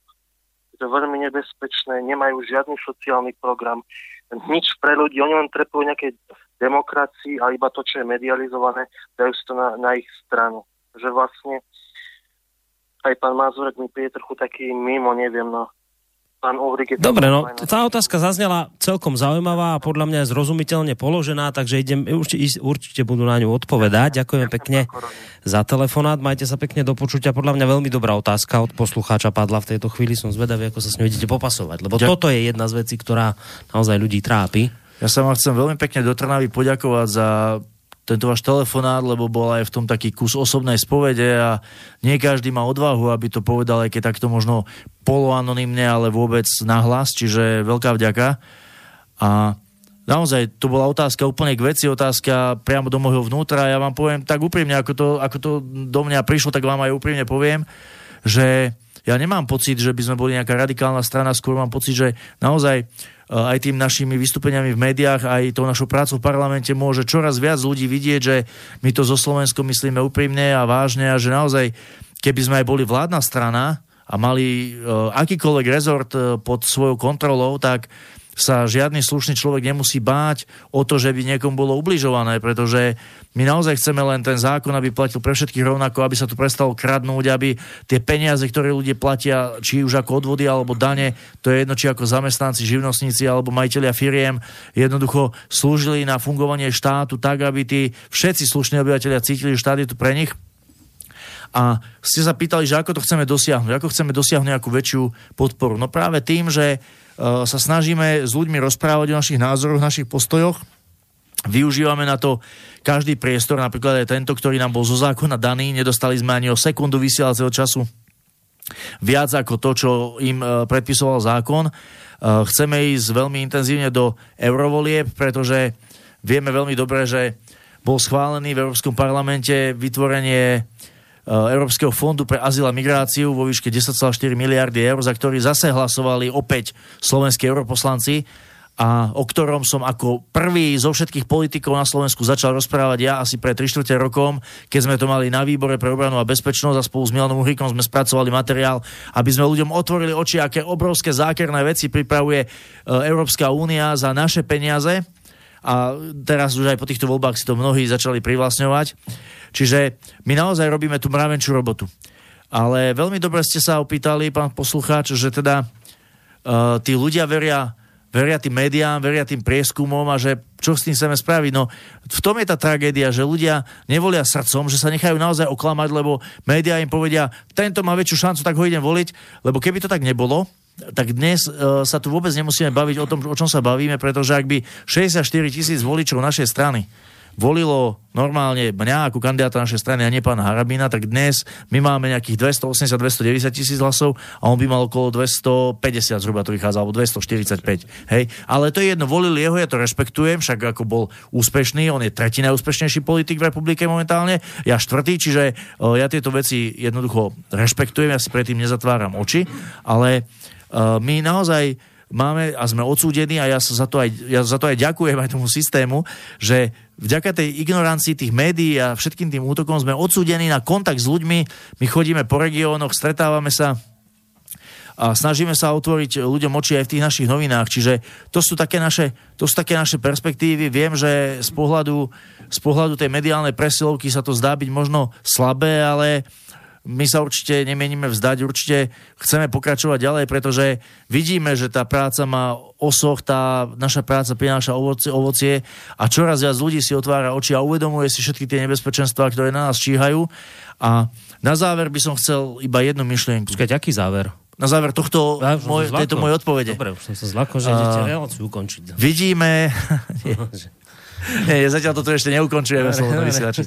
Uh, vidíme, že tých 41, alebo koľko to bolo presne percent pred pani Čaputovú, to je ten obrovský výkričník. To je to, že dnes stačí byť 3 mesiace vo všetkých médiách, vo všetkých ženských časopisoch, vo všetkej tej YouTube a Facebookovej reklame, na billboardoch, na make-upovaný, uh, vo Photoshope upravený k nepoznaniu, už viac bola na, už bol viac asi na, uh, na billboard upravený iba pán Krajniak, to bol proste all ale, ale jednoducho 3 mesiace mediálnej masáže ľuďom stačí na to, aby ako sa v nejakej reperskej pesničke spieva, z ničoho urobili niečo a dokonca z toho niečoho urobili prezidenta. Čiže to je obrovská sila médií a tu si musíme uvedomiť, že viete, to je paradox dnešnej doby, že mnohí, ktorí uh, neveria tým mainstreamovým médiám, neveria, alebo vedia, že klamu zavádzajú, nepovedia celé fakty, pravdu a tak ďalej, tak potom, keď ide o otázku, ktorá im ale osobne pasuje, tak zrazu, zrazu im v tej čiastočnej veci veria. A podľa toho sa potom, podľa toho sa potom rozhodujú aj napríklad vo voľbách a potom naozaj sme odsúdení do nekonečna opakovať tie isté chyby a Slovensko sa proste potápa a úplne utápa, lebo, lebo tu naozaj nejde, ako vy ste povedali, že či je niekto liberálnejší, alebo či je bez význania, alebo či je kresťan, ale o to, že ak zvolíme ľudí, pre ktorých národ alebo nejaká identita, nejaká štátnosť nič nehovorí a jednoducho chcú tu mať tú domiešanú Európu, ktorá bude sa uh, ocitať v plameňoch a oni budú hovoriť, že to je vlastne prínosom, lebo na to pomáha, tak potom je to veľmi ťažko a potom sa pýtam, že či máme právo, že či máme právo na vlastný štát. A, pardon, ešte jednu vec by som chcel povedať, lebo to tu už asi dvakrát zo strany poslucháčov zaznelo že e, či to nebola nejaká forma toho, že mi pohľadkali ego a že uh, dostali sme mediálny priestor a preto sme išli do kampane. Chcem poslucháču povedať absolútne čerstvú vnútrostranickú informáciu. Dnes, dnes bol vytýčený termín pojednávania na najvyššom súde vo veci rozpustenia našej strany. Čiže ja to všetko vnímam ako načasovanú politickú hru, ktorá proste čakala na to, ako dopadnú prezidentské voľby a jednoducho ideme do nich, idú do nás. Čiže aby si ľudia nemysleli, že to nejako zastalo a že uh, ten systém ten systém nás zrazu miluje, no viete, vidíme to, vidíme to, že nás chcú dostať na lopatky a vidíme to aj, viete z čoho? Vidíme to aj z toho, že kvôli pánovi Harabinovi bol ochotný uh, nekandidovať pán Danko, predseda Slovenskej národnej strany. No, uh, viete, tam obvinenia sú na oboch stranách. Ja som si zase vypočul obvinenie, že vy spolupracujete s Osmerom a zase na druhej... V čom? Hej, no, v čom? Povedzte mi v čom? Ja len hovorím, čo som počul. Ja mne, mne to samému ale, nedáva logiku. Ale v čom? No. Povedzte mi jednu vec, v čom a No teda však urobiť všetko preto, aby Harabin nemal šancu vyhrať, že jednoducho o toto ja, išlo. Ja to, ja to... A na druhej strane zase potom počúvam presne z opačného tábora, presne toto, čo teraz hovoríte. Ale ja chcem povedať inú vec. A teraz počkajte trošku aj poslucháči, viem, že som ešte neprečítal žiadny mail, dostaneme sa k tomu fakt. Ale jednu vec. Vy ste sa spýtali tak, tak ľudsky, že chcel by som počuť, čo sme akože zle urobili, prečo sa tí ľudia nevajú. No. Ja vám skúsim na to ľudsky odpovedať. Povedzte. Aj po tom všetkom, čo ste povedali, ľudia, bežný volič, on z titulu svojho postavenia nemôže vidieť do všetkých zákulisných vecí a rozumieť všetkomu, čo, všetkému, čo sa deje, lebo nemá tie informácie. On vo výsledku len videl, že bola možnosť uhrať nejaký pekný výsledok. Dobre, veril prieskumom, ktoré favorizovali pána Harabina, to sa nakoniec po, po voľbách ukázalo, že teda mal viac. A ten aj váš volič, niektorý, a Harabinov volič, skrsla nádej Rozumiete? Len normálne ľudsky skrsla nádej, že tak dajme sily dokopy a poďme poraziť tých, s ktorých názor sa nemôžeme stotožniť. Vidia na jednej strane, ako liberáli sa spájajú, ako rastú. Hej? Však mistrik vrazí pol milióna, zrazu sa vzdá v Čaputovej a vidia, čo robia, robí táto strana. A toho človeka, ktorý nemôže vidieť do všetkých týchto zákulisných vecí, len proste bolí a trápi, keď vidí, že vy sa hádate. Hej? Že toto, že nevyšlo. Ja vám to teraz hovorím len ľudsky. Ja nehovorím, že z toho, čo ste hovorili, že to nie je pravda.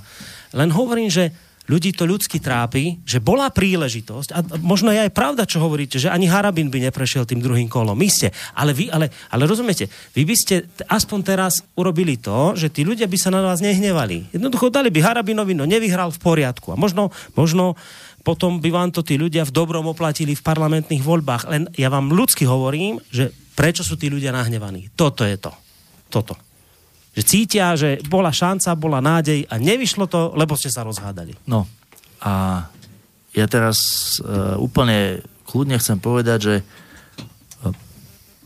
necítim v sebe najmenšiu výčitku, ale viete prečo? Nie preto, že by som bol neumilný a že moje ego by valcovalo svet, určite nie. Ale preto, že my sme naozaj nedostali žiadne záruky, že v konečnom výsledku by ten Harab, pán Harabín bol iný ako pán Ševčovič. Nedostali sme. Nedostali sme, pretože všetci ľudia, ktorí si naštudujú Lisabonskú zmluvu, tak musia pochopiť, že to bolo strašné hlasovať za ňu. A uh, keď ste spomenuli pána Mistríka, keď sa vzdal, tak si pozrite reakciu pána Harabína, ktorý povedal, že on by nikdy s nikým takéto kšefty ohlasy nerobil. Čiže uh, Viete, ja nemôžem povedať, že keď sa pán Mistrik zdal v prospech pani Čaputovej, že sme sa nestretli, my sme sa stretli v rámci predsedníctva a rozmýšľali sme, že čo ideme robiť, že proste poďme tomu dať nejakú protiváhu, poďme mm. uh, potiahnuť nejako na bránku, poďme proste uh, spraviť niečo, aby bola rovnaká tá odozva ale z tej druhej strany, z tej druhej strany žiadna reakcia neprišla. A proste my už sme naozaj potom si povedali, že nemôžeme už v tejto chvíli hazardovať so všetkými našimi presvedčenými voličmi, uh, len preto, že my tak cítime, že chceme dať čo spraviť pre Slovensku viac ešte. A nakoniec, viete, nakoniec sa povie, že iniciatívny blbec horší ako tedy nepriateľ. A ešte my budeme potom zlí, aj keď teraz sme v očiach niektorých zlí, ja to chápem, ja sa na tých ľudí absolútne nehnevám, ja im rozumiem, ja ich hnev pokladám čiastočne za odôvodený, lebo naozaj nemajú tie informácie zo zákulisia a rozhodovali sa na základe možno mediálnych výstupov, len ja tu preto tak kľudne sedím, aj keby tu bolo oproti 400 ľudí, že mám to svedomie čisté, aj keď viete, že v histórii sa ukázalo, že čisté svedomie neznamená to, že tí ľudia to pochopia. Mm.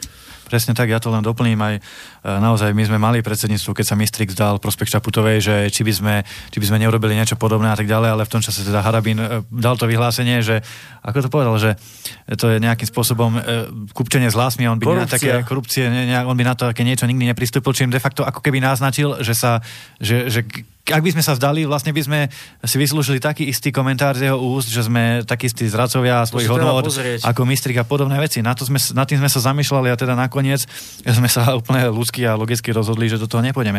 Ale chcel by som ešte zareagovať na to, čo ste tu naznačili trošku a mnohí poslucháči to takisto, takisto vnímajú, trapí to, lebo tá konšpirácia o tom, že, že my sme sa dohodli so Smerom. Ja som to počul dokonca aj na, na infovojne nejak v náznakoch, že určite sme dohodnutí so Smerom, že má prejsť Ševčovič do druhého kola, a ak nerozpustia stranu, tak to bude vlastne potvrdením toho, že sme, že sme so Smerom boli dohodnutí. To je, to je pán Korony, presne to isté, ako keby som povedal, že vás financuje Putin, nie? To boli uh-huh. také nejaké... No, sú a to, to, že no. Putin proste financuje slobodný vysielač.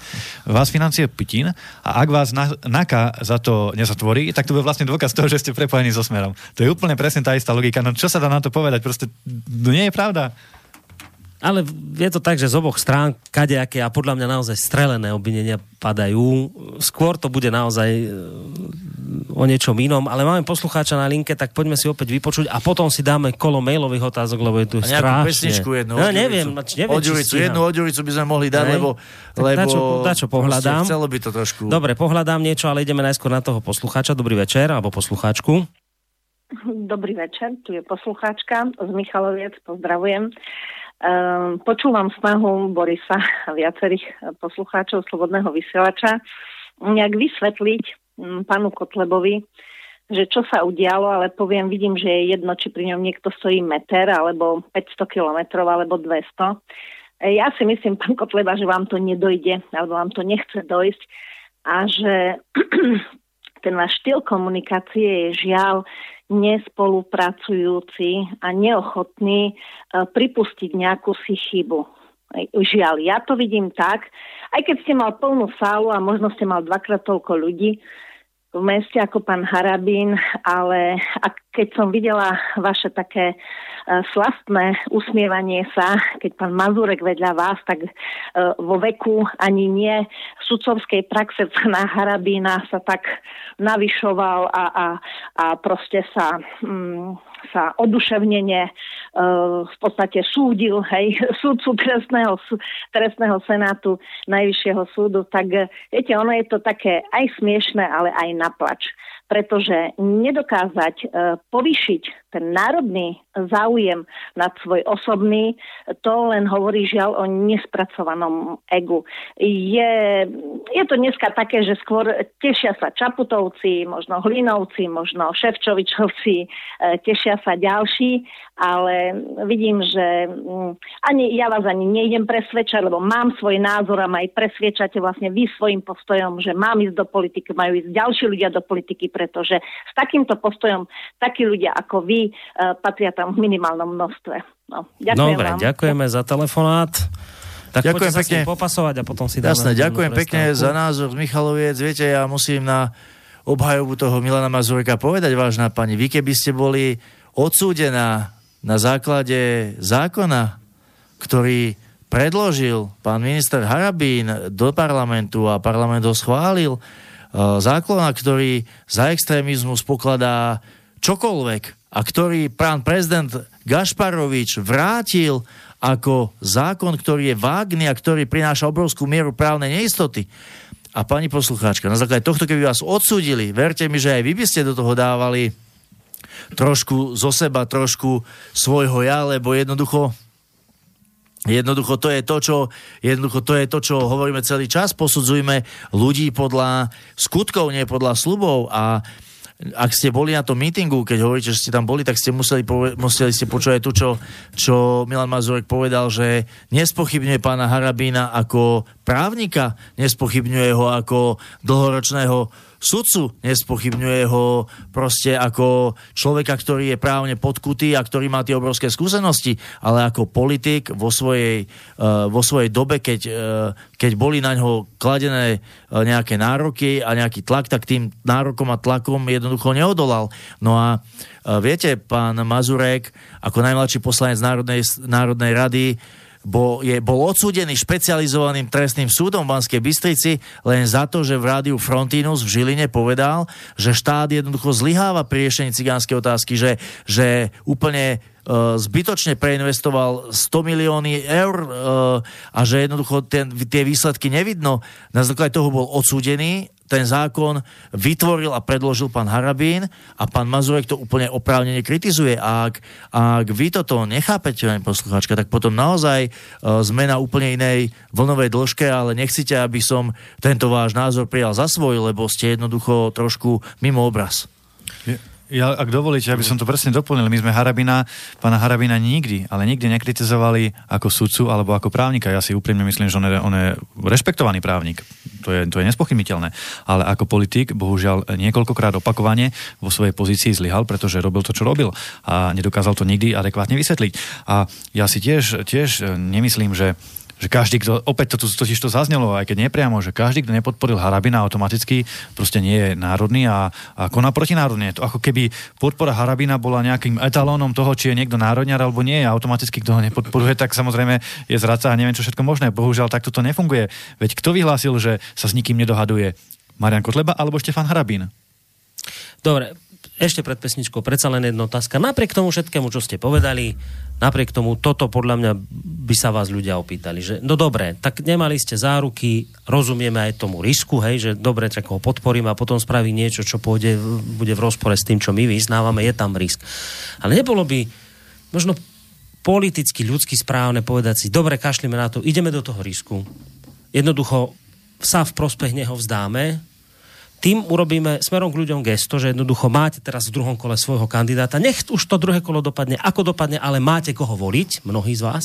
A jednoducho, eh, ja som počul aj od vašich voličov, často som čítal na, na rôznych fórach, kde vám hovorili aj vaši voliči Harabinovi, že teraz prezidentská kandidatúra za Harabina, parlamentné voľby, Kotleba na premiéra. Hej, takto to tí ľudia brali. Dobre, do akej miery je to reálne alebo nereálne, to je iná vec, ale takto to tí ľudia nejako cítili, tak či, či by možno predsa len nebolo toto správne urobiť. Napriek všetkým rizikám proste dobre, ideme do toho, dáme mu to, nech teda ľudia, nech tá nádej, ktorá ľuďoch skrsla, nech, nech nesplasne.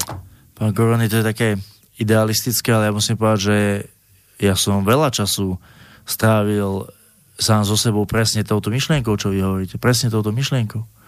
A nakoniec nám z toho po všetkých tých ťažkých úvahách individuálnych, ale aj kolektívnych, či na úrovni predsedníctva, alebo dvaja, traja, keď sme o tom sedeli, pili sme čaj alebo pivo a rozmýšľali sme sa, rozmýšľali sme teda nad tým, nám proste vyšlo, že my nemôžeme napriek všetkým tým našim ústupkom a podaniam ruky, myslím, nemyslím tým ako na dohodu, ale ako takým tým ústretovým a bez teda tej reakcie z druhej strany nemôžeme ešte naivne si myslieť, že, že e, keď úplne z toho boja vycúvame, tak sa niečo zmení, keď sa to, nevycú, keď sa to nezmenilo pred samotným bojom. A viete, zase ja musím aj v tejto chvíli vyjadriť obrovský rešpekt a úctu voči tým našim 222 935 verným voličom, ktorí proste povedali, že ten Kotleba bez ohľadu na prieskumy, bez ohľadu na na všetky tie veci je tou voľbou ich srdca a ja si osobne myslím, že títo ľudia by to cítili ako obrovský podraz a my zase máme také, také reakcie od ľudí, že áno, všetkých mrzí to, že ani ani Harabin tam nie sme v tom druhom kole, ale že rešpektujú a vnímajú náš postoj a tú zásadovosť, e, ktorá proste je pre nás typická v celej našej politickej práci. A znova zopakujem, že viac, ako sme prejavili ústretovo sa už asi nedalo. Dobre, čiže inými slovami hovoríte, tento môj ideál, idealistický pohľad, nad ktorým ste rozmýšľali Bol vy a ro, mne. rozumiete Bol mu, mne, áno. ale nemohli ste to urobiť aj preto, lebo je vám jasné, že by ste mohli stratiť po vašich áno, vlastných áno. Mňa voličov? To, viete, mňa to mrzí, mňa to tiež úprimne mrzí, že tam nie som ani ani Harabín, veď ja som uh, niekoľkokrát otvorene aj do médií povedal, že ak by bol pán Harbin v druhom kole, tak určite ho podporíme. Že určite sa vieme rozprávať o tom, akým spôsobom to vieme spraviť a tak ďalej. Ale už aj pri tých našich debatách, Miňo to tu už aj spomínal, keď sme sa mali, vlastne keď sme sa rozprávali o tom spoločnom postupe, tak tam padla tiež otázka, že keby teda uh, išlo druhé kolo, takže či teda my postav, podporíme Harabína, my sme povedali, že bez všetkého. A keď bola otázka, či oni by podporili Hej, mňa, tak zostalo ticho. Hej. Pán Koreny, ja nebudem klamať, nepoviem, že, nepo, že povie nie, alebo niečo také. Zostalo ticho a pán Harabín aj všetci členové jeho štábu, asi traja alebo koľky tam boli, proste zostali ticho a pozerali sa do stola. Čiže, čiže uh, tu o tej úprimnosti ťažko hovoriť. Ja ešte raz poviem, ja vnímam a chápem rozhorčenosť tých ľudí, vnímam a chápem to, že si možno myslia, že to mohlo byť všetko inak, aj keď, aj keď druhé kolo by im uh, dalo zapravdu asi mne, že teda inak by to nebolo. Ale uh, ja ich neodsudzujem, ja uh, príjmam to, že sa to nestalo, ale naozaj musím povedať, že my sme spravili všetko preto, všetko preto, aby tento scenár nenastal. Žiaľ, Dobre, keď... ale, ale zároveň ste povedali aj to, že áno, ale že keby som aj takéto niečo ideálne urobil, tak riskujeme, že stratíme našich voličov. No. Časť našich voličov, to ste povedali, že tam bol ten risk. Pán Korony, ale za tých podmienok, za tých podmienok, že sme vôbec nevedeli, čo vlastne chce tá druhá strana spraviť. Áno, áno, však to by ste to bolo absolútne nezodpovedné. Absolútne Áno. nezodpovedné. Len viete, poslucháč, ten, ktorý volal tam s tými zvláštnymi koreňami, čo mal také domiešané kruhy. kruhy, slovanské kruhy. Nie, nie, nie, ten s kruhami, nie, ten, ten čo mal Ja, otca Taliana a matka. Toto on hej, sa vám hej, snažil hej. vysvetliť túto vec, že áno, vy máte stabilnú svoju základňu, ktorá volí má nejakých 10%, ale hovoril vám, ale ona veľmi už nebude raz. On, naznačoval, že máte akýsi strop. Je vo vašom záujme, takto to podľa mňa chcel povedať, je vo vašom záujme robiť aj kompromisy tohto charakteru. Hoci môžete riskovať nejakú, povedzme, hnev ne- časti vašich voličov, ale že tým pádom môžete ísť aj k tým liberálnejším, ktorí vám skrátka dnes ten hlas nedajú. Rozumiete? Toto vám chcel povedať volič, e, ten poslucháč, ktorý vám volal. A na to mám pocit, že sme celkom neodpovedali. A či toto ste ne, práve nemali zhodnotiť ako možno príležitosť jednoducho aj zasiahnuť ďalší segment voličský, ktorý jednoducho t- takto nezasiahnete.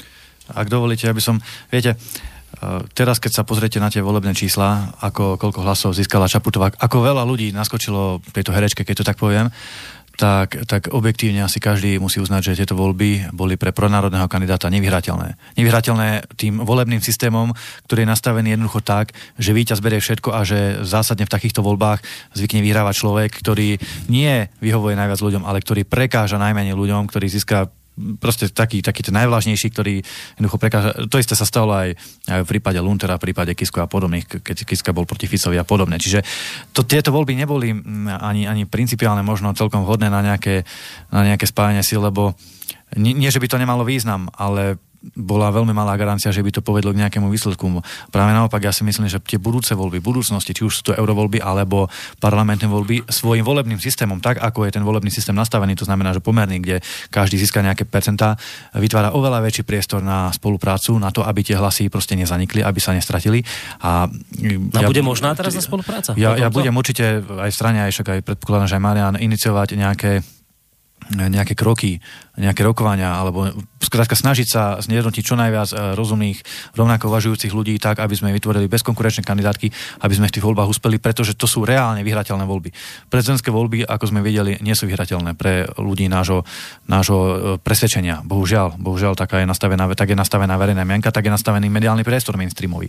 Ale, ale v tých e, európskych voľbách a v parlamentných voľbách máme obrovskú príležitosť. Obrovskú príležitosť tam je to 5% kvórum, e, strany, ktoré nedosiahnu 5% sú v podstate stratené hlasy, ale strany, ktoré prekročia 5% e, výrazným spôsobom dokážu potom už formovať, ovplyvňovať, ovplyvňovať verejný život na Slovensku a tam, tam to bude mať oveľa, oveľa väčší zmysel.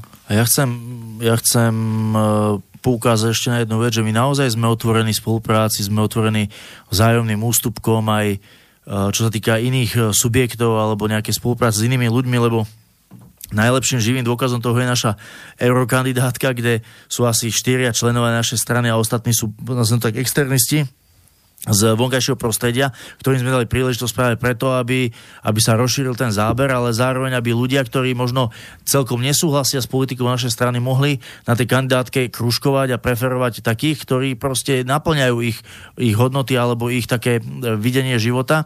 A takto chceme pristúpať aj k parlamentným voľbám. A uh, ja možno teraz poviem prekvapivo pre niektorých, ale ja vítam to, že pán Harabín uh, svojim ťažením získal 300 tisíc hlasov, my sme získali 220 tisíc hlasov, lebo je to obrovský priestor na, na to, aby sme sa rozprávali, že čo v parlamentných voľbách a uh, ako ideme jednoducho so Slovenskom naložiť zodpovedne.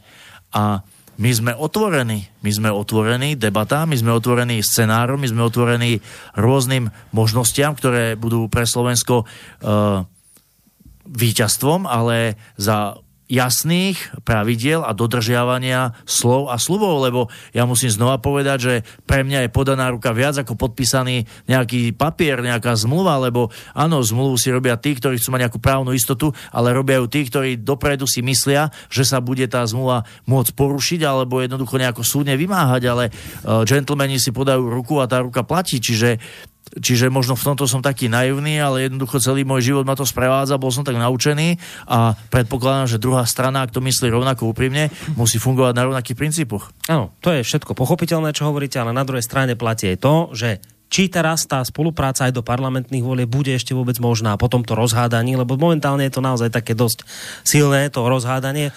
Preto vám hovorím to, že či radšej nebolo to risknúť teraz a, a jednoducho tá hádka by nebola. Možno niekoľko vašich členov, tých stabilných, by vám robilo problémy, ale jednoducho by ste možno získali väčšiu podporu pre parlamentné voľby aj u harabinových voličov. Pán Korony, ale ja nesúhlasím s tým, aby sme podporu nových e, ľudí získavali za cenu obetovania tých starých verných voličov. To je, no to dobré, je... a na druhej strane, to, a keď ostanete na 10% nie, to, stabilne? Nie, toho by som sa nebal, len ja chcem povedať inú vec, že ja by som to nenazýval hádkou.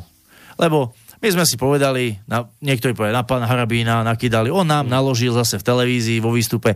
Len ja to vôbec nevnímam negatívne, pretože ja som elektrotechnik vyštudovaný, kolega je elektrotechnik, my sme proste v strane vo vedení, sme sami elektrotechnici a my rozmýšľame cez Excel. Jednoducho pre nás tie emócie sú fajn, ale emóciami nemôžeme riešiť výsledky volieb, nemôžeme riešiť uh, cez emócie postup do parlamentných volieb. Emócie opadnú a potom si treba sadnúť ako rovný chlapík k stolu a rozprávať sa čo ďalej, lebo ak máme na základe emócií eh, rozhodovať, tak potom nie sme o nič inší alebo o nič lepší ako voliči Čaputovej. Mm. No v každom prípade, v každom prípade si myslím, že do budúcna nič nie je stratené.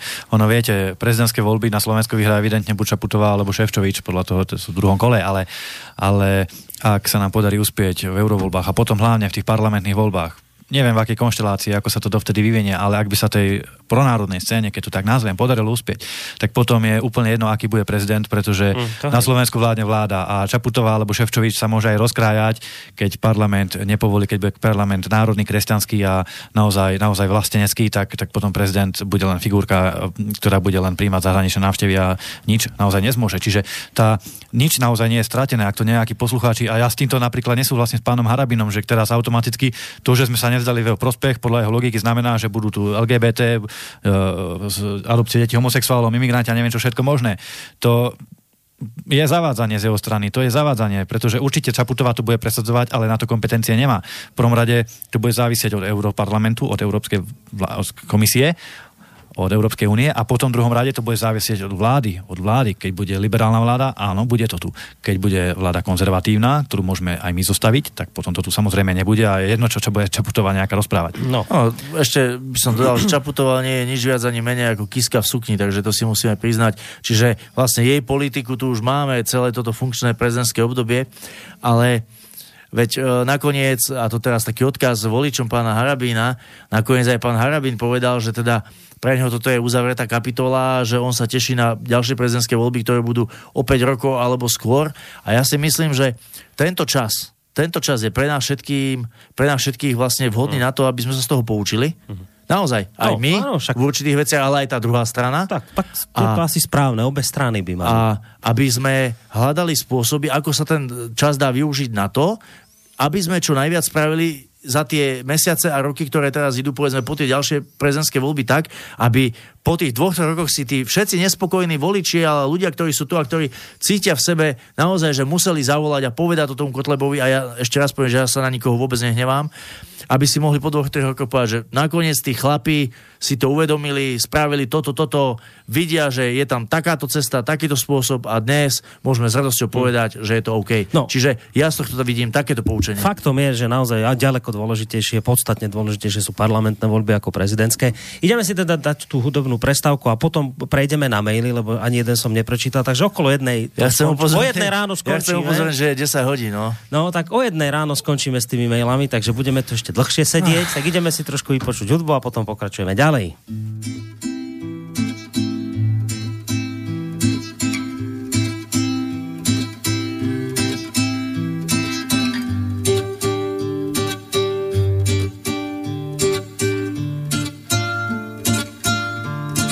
Zradená krajina zatvára oči, pravda je kúpená, poslušne mlčí Zlodeji tancujú schovaní v opere, valčíkom zakryjú, kto koľko zoberie.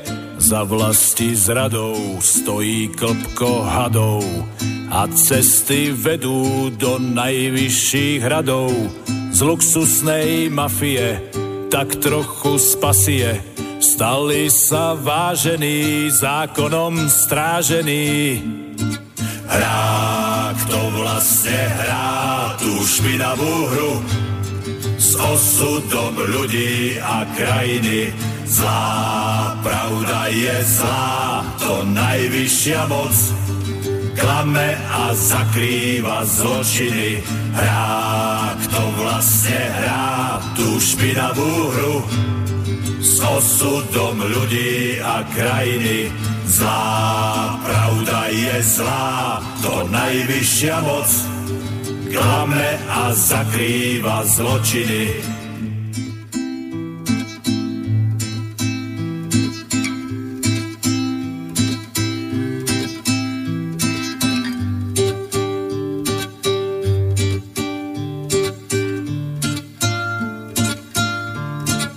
Lietajú odmeny, steny sú ozveny, to sa to pije a naplno žije. Na úkor národa, na účet krajiny, len čo nás predajú, vrhnú sa na iných. Chce sa mi plakať a chce sa mi strieľať. Mám záhradu plnú divokých zvierat, z nesmelých pánov, vyrástli opice. Národ má zaplatiť výsledok rovnice. Hrá, kto vlastne hrá tú špinavú hru s osudom ľudí a krajiny. Zlá pravda je zlá, to najvyššia moc. Klame a zakrýva zločiny, hrá, kto vlastne hrá tú špinavú hru. S osudom ľudí a krajiny, zlá pravda je zlá, to najvyššia moc klame a zakrýva zločiny. Nás zrádzali, roky nás klamali, svedomie nehryzie, nikdy ho nemali. Pod svetlom kamery, čistý a s krídlami, za rohom zlodeji, spitý a špinavý. Nám stačí málo, len žiť v slušnej krajine. Nech účet zaplatí ten, kto je na vine Zákon je zákon, bolo by zdvorilé nedať si vlastnú zem ukradnúť gorile. Hrá, kto vlastne hrá tú špinavú hru s osudom ľudí a krajiny. No, vstúpim do záveru tejto pesničky a poviem dve technické veci. Prvá je tá, že ja už viem, že tým spôsobím hnev mnohých, lebo ten telefón sa tu nezastavil od začiatku relácie, ale nepôjdeme na telefonáty, dáme si už len maily. A dnes teda pán Kotleva má ešte nejaké povinnosti, čiže my to nedotiahneme do tej 22 hodiny 30 minúty, ale dáme to ešte 15 minút, potiahneme, dobre? Dáme do 22.30 s odretými ušami, no, ale naozaj, dobre, že do 22.30, dobre, lebo... ale, ale urobíme to tak, lebo tých mailov to, to, Nie, ja to je poviem... obrovské množstvo, čiže čiste to dáme dobre, už len o mailoch a o vašich Aby som to vysvetlil ľuďom, ja som strašne málo s mojim necelej 3 roky starým synom, ľudkom, a on je tak na tom, že on aj teraz počúva Slobodný vysielač a jednoducho som mu slúbil, že o 10. budem doma a jednoducho on čaká, čaká, čaká, viete, mm. aké to je, keď e, ste z málo s dieťaťom, čiže ja som sa mu snažil splniť slovo, ale už pol hodinu vydrží navyše. To Dobre, už tak, pre slobodný vysielač obetujeme. No, ďakujeme pekne. Uh, ideme teda rýchlo na tie maily. Ja budem čítať aj tie, ktoré prišli teraz, budem to kombinovať aj s tými staršími. Skrátka, dobre, už to celé dáme len o mailoch a o vašich odpovediach. Ja úplne žasnem, píše poslucháč, ja úplne žasnem nad tým, čo hovorí Milan Uhrik. Z toho celého je zrejme, že Štefan Haraby mal väčšiu nádej poraziť Čaputovú, Mistrika Ševčoviča. Preto ho ľudia volili. Nie preto, že by bol skvelým rečníkom, ale preto, že by sme mali neochvejné záruky, ale práve preto, že by svoje krajné postoje dokázal mierniť tak, aby sa mu podarilo získať väčšinu voličov. Lebo pokiaľ nezískate väčšinu voličov, tak celý e, váš výsledný vplyv je ako po vynásobení e, hejzvidovou funkciou v zápornej oblasti, aby ste tomu rozumeli. Pokiaľ máte menšinu, tak ste akoby v zápornej oblasti. Vy sa musíte snažiť, aby ste dostali sa do kladnej. Na záver by som chcel vysloviť e, blahodarenie teda vďaku Marianovi Kotlebovi za tú pieseň pre Slovensko od Ondreja Ďurica. Cítim sa ako v slobodnom vysielači za starých dobrých čas. No, dobre. Takže môžete zareagovať? Tak ja ale veľmi stručné, že uh, ja chápem, čo poslucháč hovorí, ja to vnímam rovnako. Však ja som aj povedal, že po, tomto, po týchto prezidentských voľbách aj žiaľ na to, ako dopadli, ale jednoducho ja som štvrtý najpopulárnejší politik, pán Harabin tretí, my to rešpektujeme a naozaj to Miňourik nemyslel tak, že to je kvôli tým nejakým prejavom v televízii, on to myslel skôr tak, že keby ja som mal toľko priestoru, čo on, tak mohli by tie čísla úplne iné ale vnímam, vnímam tieto reakcie od ľudí, určite sa o tom budeme rozprávať aj medzi nami, aj na predsedníctve. Pre mňa je naozaj aj, aj táto taká burlivá, nazvem to, burlivá spätná väzba od ľudí veľmi cenná, ja si to vážim a vážim si každého jedného človeka, e, ktorý sa aj zavolal, ktorý to počúva a ktorý nás aj nevolil, ale ktorému záleží na tom, aby vedel čo a ako a aby jednoducho mal tie informácie, lebo naozaj už pomaly nikde inde ako na Slobodnom vysielači sa k nemu tie informácie nedostanú. Uh, LSNS, vy nechápete, že ste pár mesiacov pred eurovoľbami naštvali 100 tisíce voličov, ľudí, ktorí nepoznajú vaše zákulisné nuancy, ani vás nepočuli vysvetľovať slobodnom vysielači. Strátili ste veľa do eurovolieb aj do parlamentných volieb, napísal Peter. Ďakujeme Petrovi za názor. Samozrejme, má, má, môže si to myslieť, veď o tom je, o tom je tá sloboda slova a sloboda myslenia. E, my si to nemyslíme, pretože podľa nás zase, e, zase jeden z najlepších spôsobov, ako si získavať nových voličov, je byť, e, byť zásadový v principiálnych otázkach a neopúšťať svoje hodnoty, pretože ako náhle by sme začali uhýbať nezmyselne a bez nejakých záruk, ako hovoril Marian Kotleba, keď sme sa rozprávali so Štefanom Harabinom, nedostali sme bohužiaľ tie záruky. A teraz bez záruk uhýbať v nejakých hodnotách a dúfať, že ten nejaký druhý kandidát dodrží svoje slovo len na základe ani nie jeho slubu, na základe ničoho. A potom v druhom prípade z inokedy uhybať prospech nejakého iného kandidáta, potom iného a iného, tak e, to si myslím, že, že nie je tá správna cesta. Áno, dá sa dohodnúť. My sme, my sme sa dohodli, keď sa jednalo o potraty, stiahli sme náš návrh zákona, hoci, lebo Vašečka predkladal svoj návrh zákona, ktorý mal väčšiu šancu, že prejde Národnou radou. On by zožal slávu. Dobre, stiahli sme náš návrh zákona. V prospech dobrej veci, nemáme problém. Takisto sme nemali problém otvoriť našu eurokandidátku pre externých ľudí. Iba tretina sú tam kandidáti zo strany. Takisto sme nemali problém rokovať s pánom Harabinom. My sme naozaj úprimne, objektívne mnohokrát ukázali, že sme ochotní spolupracovať. Ukážeme to znova pri nasledujúcich parlamentných voľbách, kedy určite budú znovu opäť nejaké rokovania. Podľa mňa ešte nič nie je stratené a ja verím, že táto, táto terajšia nešťastná situácia s prezidentskými voľbami bude ale poučením nielen pre nás, pre nás už poučením teda je, ale aj pre tú druhú stranu, ktorá si musí taktiež uvedomiť, že keď sa podá ruka, tak to jednoducho musí platiť. Ak budete mať pocit, že ste už na nejaký mail odpovedali, tak samozrejme môžeme ísť ďalej, aby sme ich prečítali čo najviac, ale ešte ste chceli zareagovať. Áno, len jednou vetou, že ak ľudia chcú voliť v eurovoľbách podľa emócií z prezidentských volieb, tak potom to tak aj dopadne, lebo my sme naozaj postavili kandidátku e, plnú takých ľudí, z ktorých keby hocikto, hocikto nahradil tých tých zradcov, ktorí dnes reprezentujú Slovensko v Bruseli, tak by sa už nemuseli ľudia báť, že by e, niekto z našich europoslancov hlasoval za povinné kvóty alebo za zriadenie Fondu pre azyl a migráciu. Čiže tu treba naozaj veľmi dôsledne rozmýšľať a tie, tie emócie, ja nechcem emócie zľahčovať, ale tie emócie dať trošku bokom. To proste uh, pri rozhodovaní o osude štátu, o rozhodovaní Bruseli, to jednoducho nemá to tam miesto. Keď toto teraz hovoríte, s tým súvisí tu na mail od Mariana, ktorý sa pýta, že, alebo teda hovorí o tom, že v týchto dňoch odstúpil z vašej kandidátky Norbert Lichtner, to bol môj kolega, my sme spolu zakladali rádio. Poslucháči vedia, že vlastne pod vašou hlavičkou, ako teda nezávislý a pod vašou stranou kandidoval. V týchto dňoch oznámil, že teda končí pod vašou hlavičkou, že nebude kandidovať. Že to, čo teda na to hovoríte? Ja sa k tomu vyjadrím, keďže tú, tú eurokandidátku vediem a dosť sa venujem aj komunikácii s tými ľuďmi a, a celkovo tej téme eurovolieb. Ja, ja poviem na rovinu. Mňa rozhodnutie pána Lichnera prekvapilo. Ja ho stále rešpektujem a vážim si ho ako inteligentného, rozladeného chlapa, ktorý robí kus dobrej práce pre, pre spravodajstvo na Slovensku, ktorý otvára ľuďom oči a tak ďalej a tak ďalej úprimne poviem, že nerozumiem, prečo sa tak rozhodol. Ja som počúval tú reláciu v Infovone, to bolo tuším včera, kedy, kedy sa to, kedy sa to pokúsal, pokúšali vysvetliť. Naozaj som úprimne nepochopil, že ako odstúpenie, jeho odstúpenie z eurokandidátky pomôže urobiť Slovensko lepším. Ne, ne, naozaj úprimne tomu nechápem. Ja ho nekritizujem, len tomu jednoducho nechápem. A, a takisto nechápem, že, že vlastne prečo to spravil. Lebo mne to vychádza tak, že on sa rozhodol odstúpiť preto, a teraz sa odosobním, nepoviem slovo pán Lichner, nepoviem slovo Harabín, odosobním sa. Jeden kandidát z našej kandidátky sa rozhodol odstúpiť, pretože v prezidentských voľbách nezískal nejaký človek toľko hlasov, koľko si on želal. Takto to ja vnímam. Je to, je to smutné, že to takto...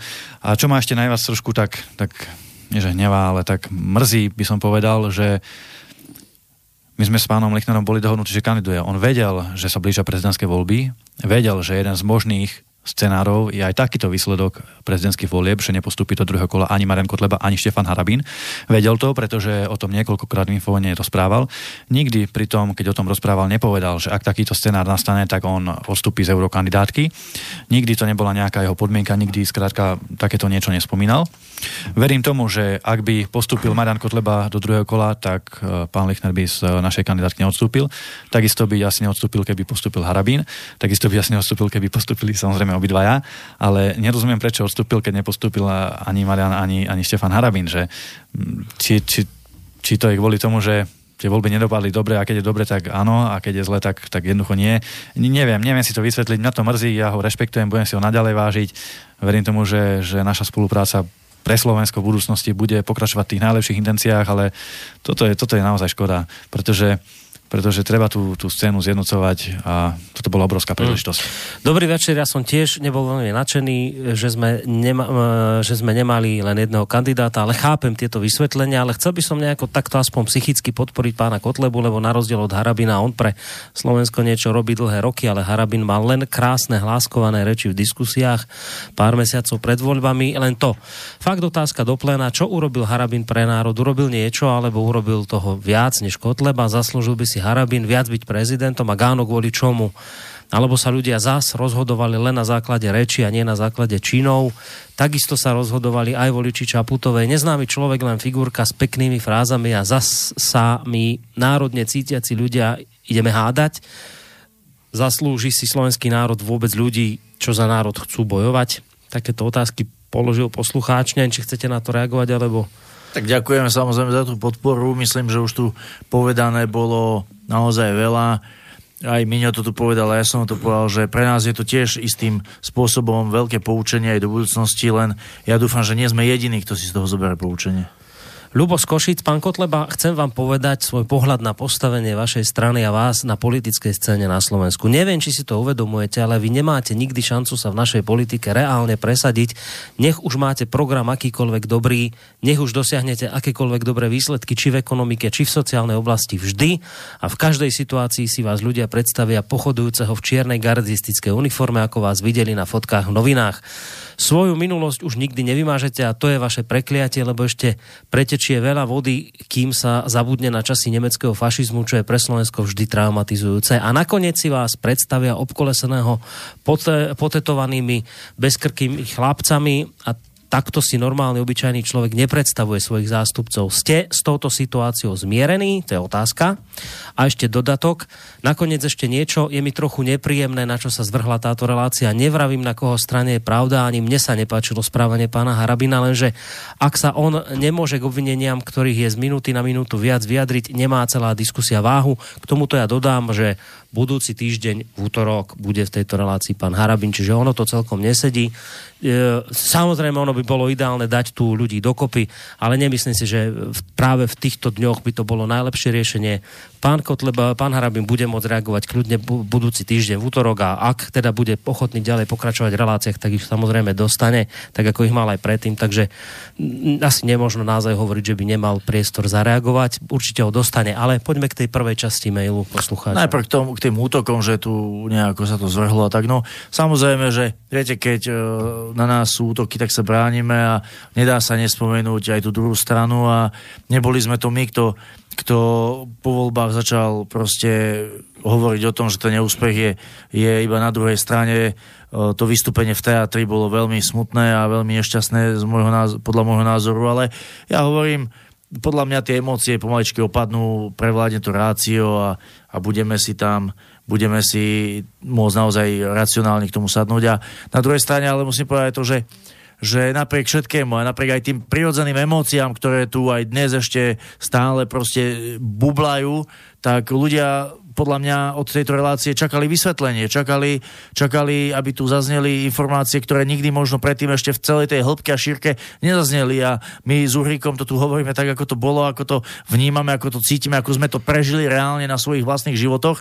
A nič iné vám iné k tomu proste povedať nevieme, len to, čo sa stalo, čo bolo a žiaľ, čo mohlo byť a nebolo.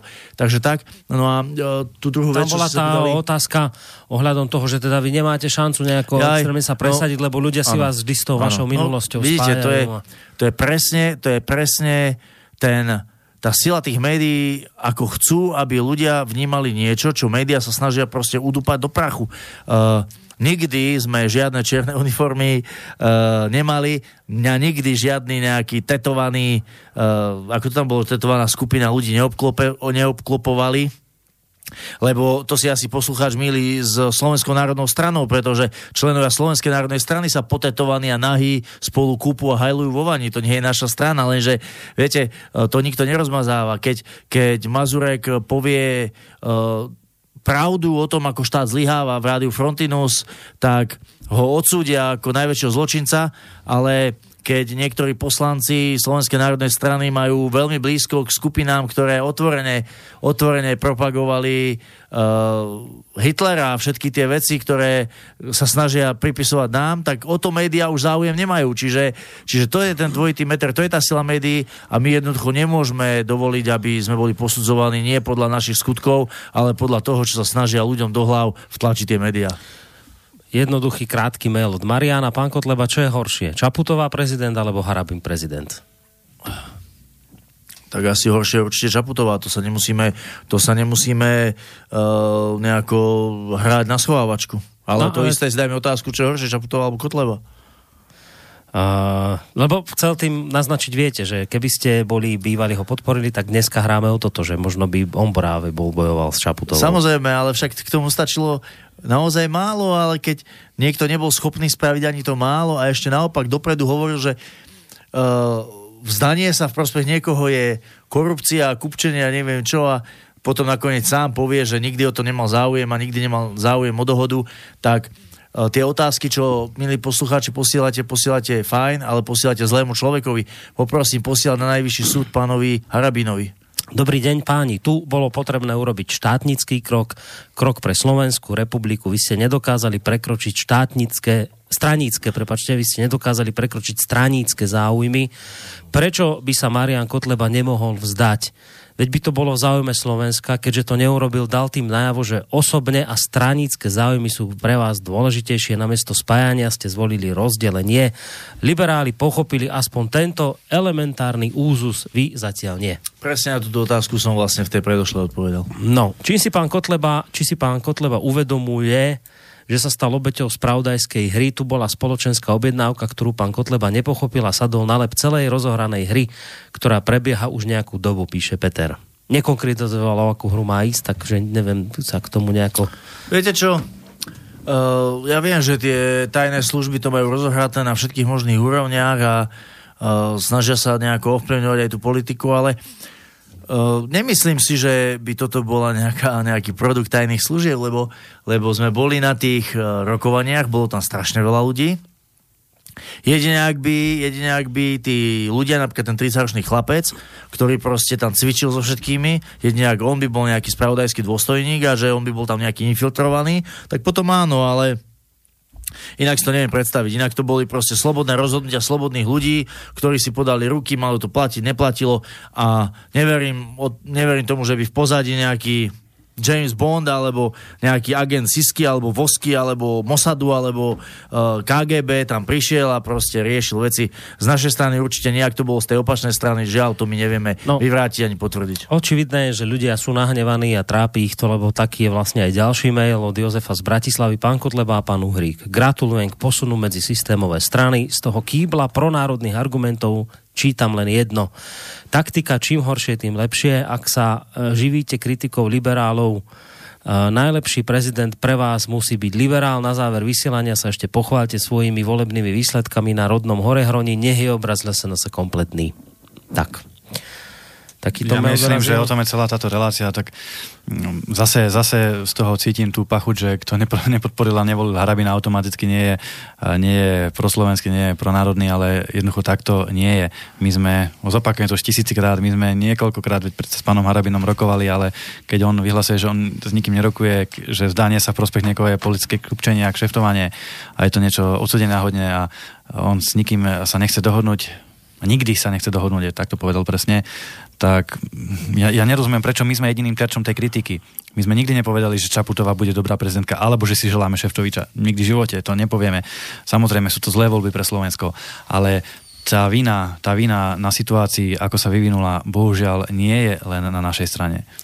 Ja sa bojím, že, že niektorí títo uh, takí fanatickí kritici do našich radov by nezmenili názor, ani keby videli kamerový záznam z tých debát. Proste oni by tomu asi neuverili, oni by si mysleli, že to je uh, v nejakom programe vymyslené, alebo, alebo že to tak nemohlo byť, lebo ja už tomu celkom dosť Ale dobre... oni by to uverili. Čak Myslíte, oni, že by to ale, uverili? ale čak podľa mňa oni tomu aj veria, že to tak bolo. Oni vám hovoria, že ste mali tieto veci hodiť za hlavu, všetky no. tieto veci hodiť za hlavu a jednoducho sa spojiť napriek všetkému tomuto ste to mali urobiť, lebo tu Áno, bola tak takáto potom, pardon, potom príležitosť. to- lebo, som to nepochopil. lebo, lebo teraz musia sa rozhodovať medzi Čaputovou a Ševčovičom. No, viete, čo je zaujímavé, že počas celej tej volebnej kampane, ani keď to vrcholilo, uh, nikdy ani z prostredia Harabinovcov, myslím teraz oficiálnych Harabinovcov, to znamená pána Harabina, prípadne najúžšieho kruhu, nezaznela nejaká požiadavka na nejaké spoločné rokovanie, spoločný postup, na nejaké vzdávanie sa. Viete, keď sa Miestrik dal prospech Čaputovej, oni spolu rokovali, sadli si, dohodli sa, neviem na čom, ale skrátka nejak sa rozumne inteligentne dohodli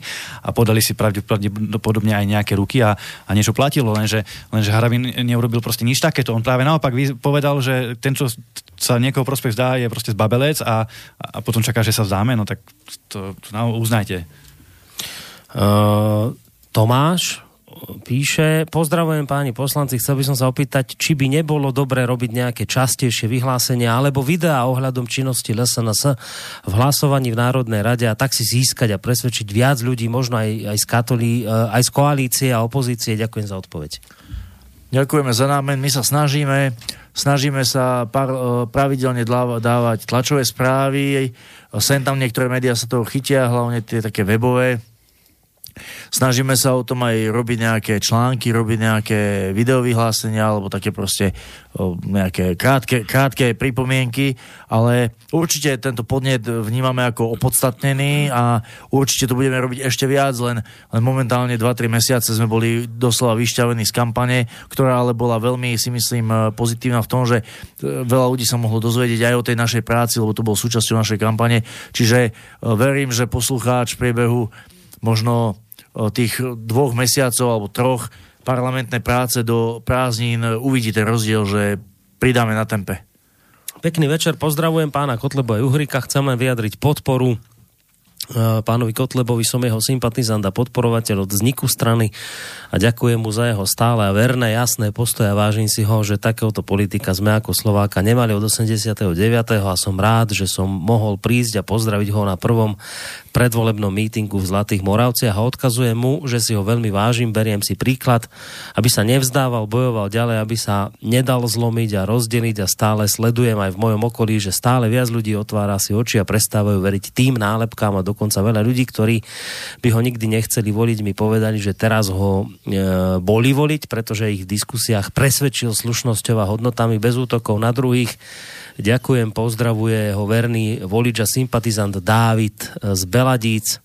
Takže takýto má aj, pozitívny. mail. Ďakujem Dnes Davidovi, večer. ďakujem Davidovi za, ani nie tak za tú pochvalu, samozrejme aj za ňu, ale za tú odvahu, lebo vnímam to tak, že ako keby tu v tejto chvíli bola väčšia odvaha sa k nám prihlásiť ako v časoch, keď nás vláčili po ulici a keď ma za moju prácu pre Slovensko vyhodili z učiteľského miesta. Takže Dávid, ďakujem za odvahu. No a tak uh, áno, je to odvaha aj z vašej strany si tu dnes sadnúť, na druhej strane treba chápať, ja Nie. som vám hovoril, ľudia sú nahnevaní, Jasné, ale- vyjadrujú, vyjadrujú svoj hnev, je to normálne.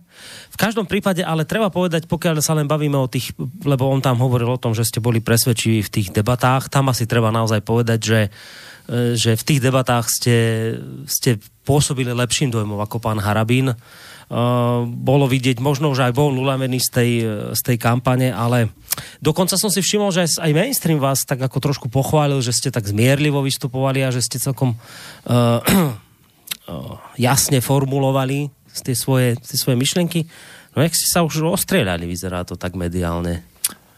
Viete, možno, že to, že nám ten priestor nedávajú a jednoducho naozaj je pre nás zácný, tak sa snažíme každú minútu toho vysielacieho času, ktorý máme využiť čo najlepšie a povedať ľuďom to najdôležitejšie.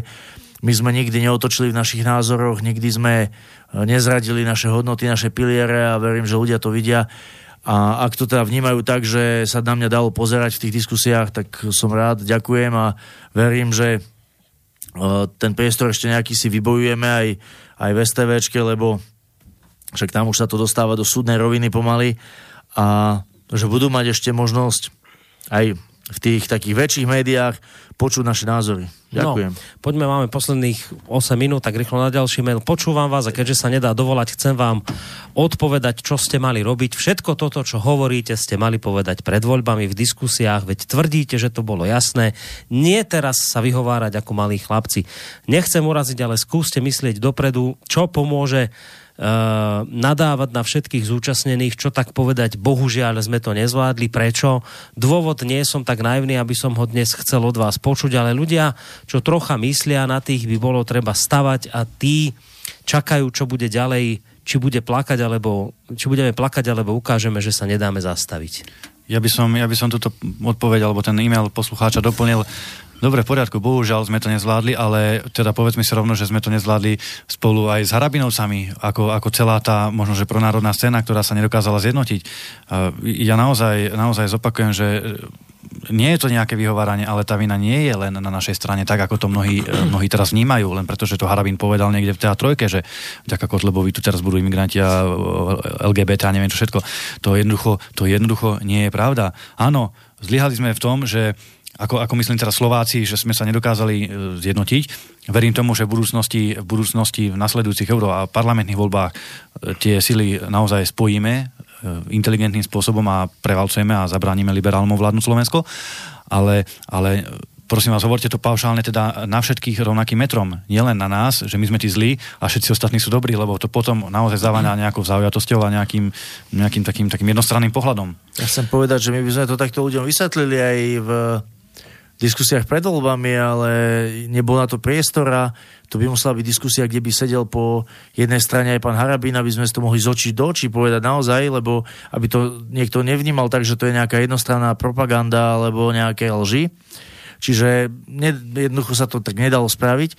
A čo sa týka toho poučenia a pohľadu dopredu, to sme už povedali, určite, určite to nevnímame ako niečo úplne, z čoho sa treba tešiť a čo je uh, optimálne a perfektné. A my, my máme v pondelok uh, výjazdové predsedníctvo strany v Ružomberku, kde budeme tieto veci preberať, kde proste naozaj sa budeme tým vážne, seriózne zaoberať, hovoriť si, že čo bolo dobré, čo mohlo byť inak, čo teda do budúcnosti musíme spraviť tak, aby naozaj tí ľudia mali dôvod sa z toho tešiť a nie byť z toho možno, nie nahnevaný, ale sklamaný, ale ak, ak ten výsledok sa má pretaviť do nejakej politickej budúcnosti boja za Slovensko pre Slovensko, tak to musí byť nie len jednostranná záležitosť, lebo my sa môžeme aj pokrájať na kúsky, na chleba, na triede, ale keď tá druhá strana ten chlieba nezoberie do ruky, tak je to vlastne úplne potom e, vyhodené za hlavu. Ale ja verím naozaj, tu chcem posolstvo odovzdať všetkým poslucháčom Slobodného vysielača, ktorí s nami vydržali. Ja verím, že sa z tohto poučia viacerí, dokonca ani nielen, že my a Harabinovci, ale viacerí, viacerí, ktorí sa to týka. A e, možno sa viete, možno nakoniec, lebo sa hovorí, že nič nie je len tak, všetko zlé na niečo dobré, možno nakoniec toto všetko malo sa stať kvôli tomu, aby v tých ďalších parlamentných voľbách sa udiali úplne iné veci. Ja neviem, ja len teraz tak rozmýšľam, že možno to bude mať nejaký hĺbší význam. No v každom prípade už sme to povedali a toto je, toto je pravda, na ktorej sa asi naozaj všetci zhodneme, aj poslucháči, ktorí volajú, či už teda kriticky alebo pozitívne naladení. Tie parlamentné voľby sú skutočne dôležitejšie, ako boli tieto prezidentské.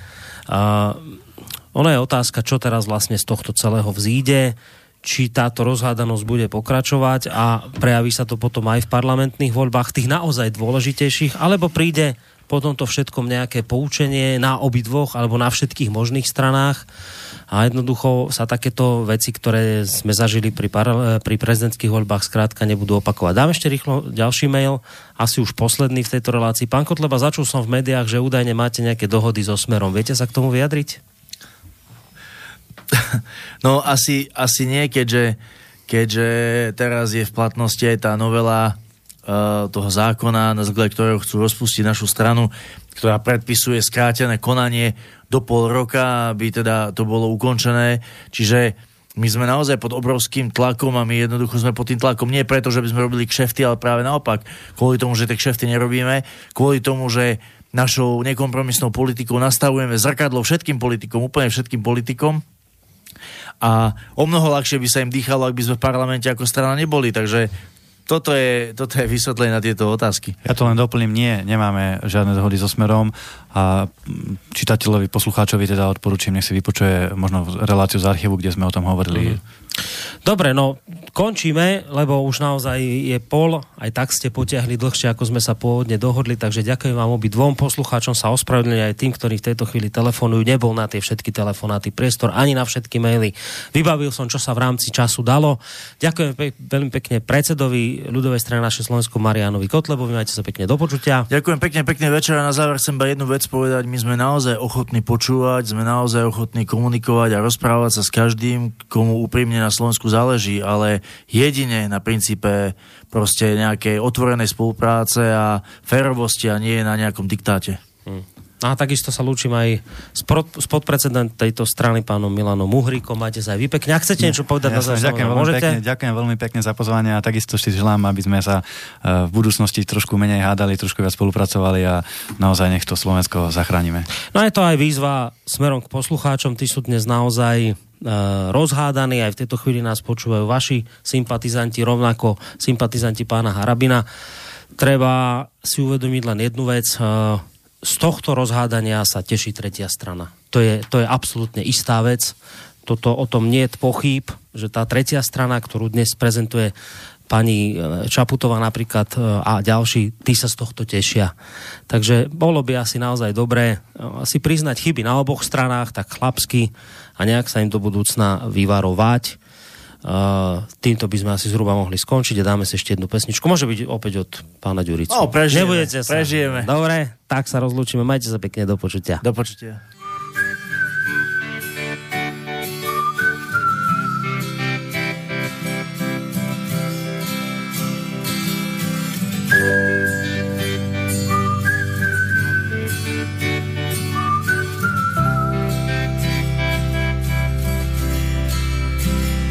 Chcem ti povedať, že ma zabíja, že mi pije krv.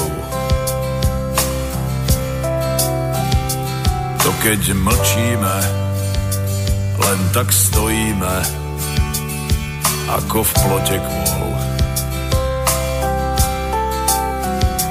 Ticho čakáme v rade na zázrak a ten nechodí. Šanca inak žiť, dá sa z čakania, ale dávno, dávno nerodí. Tak poďme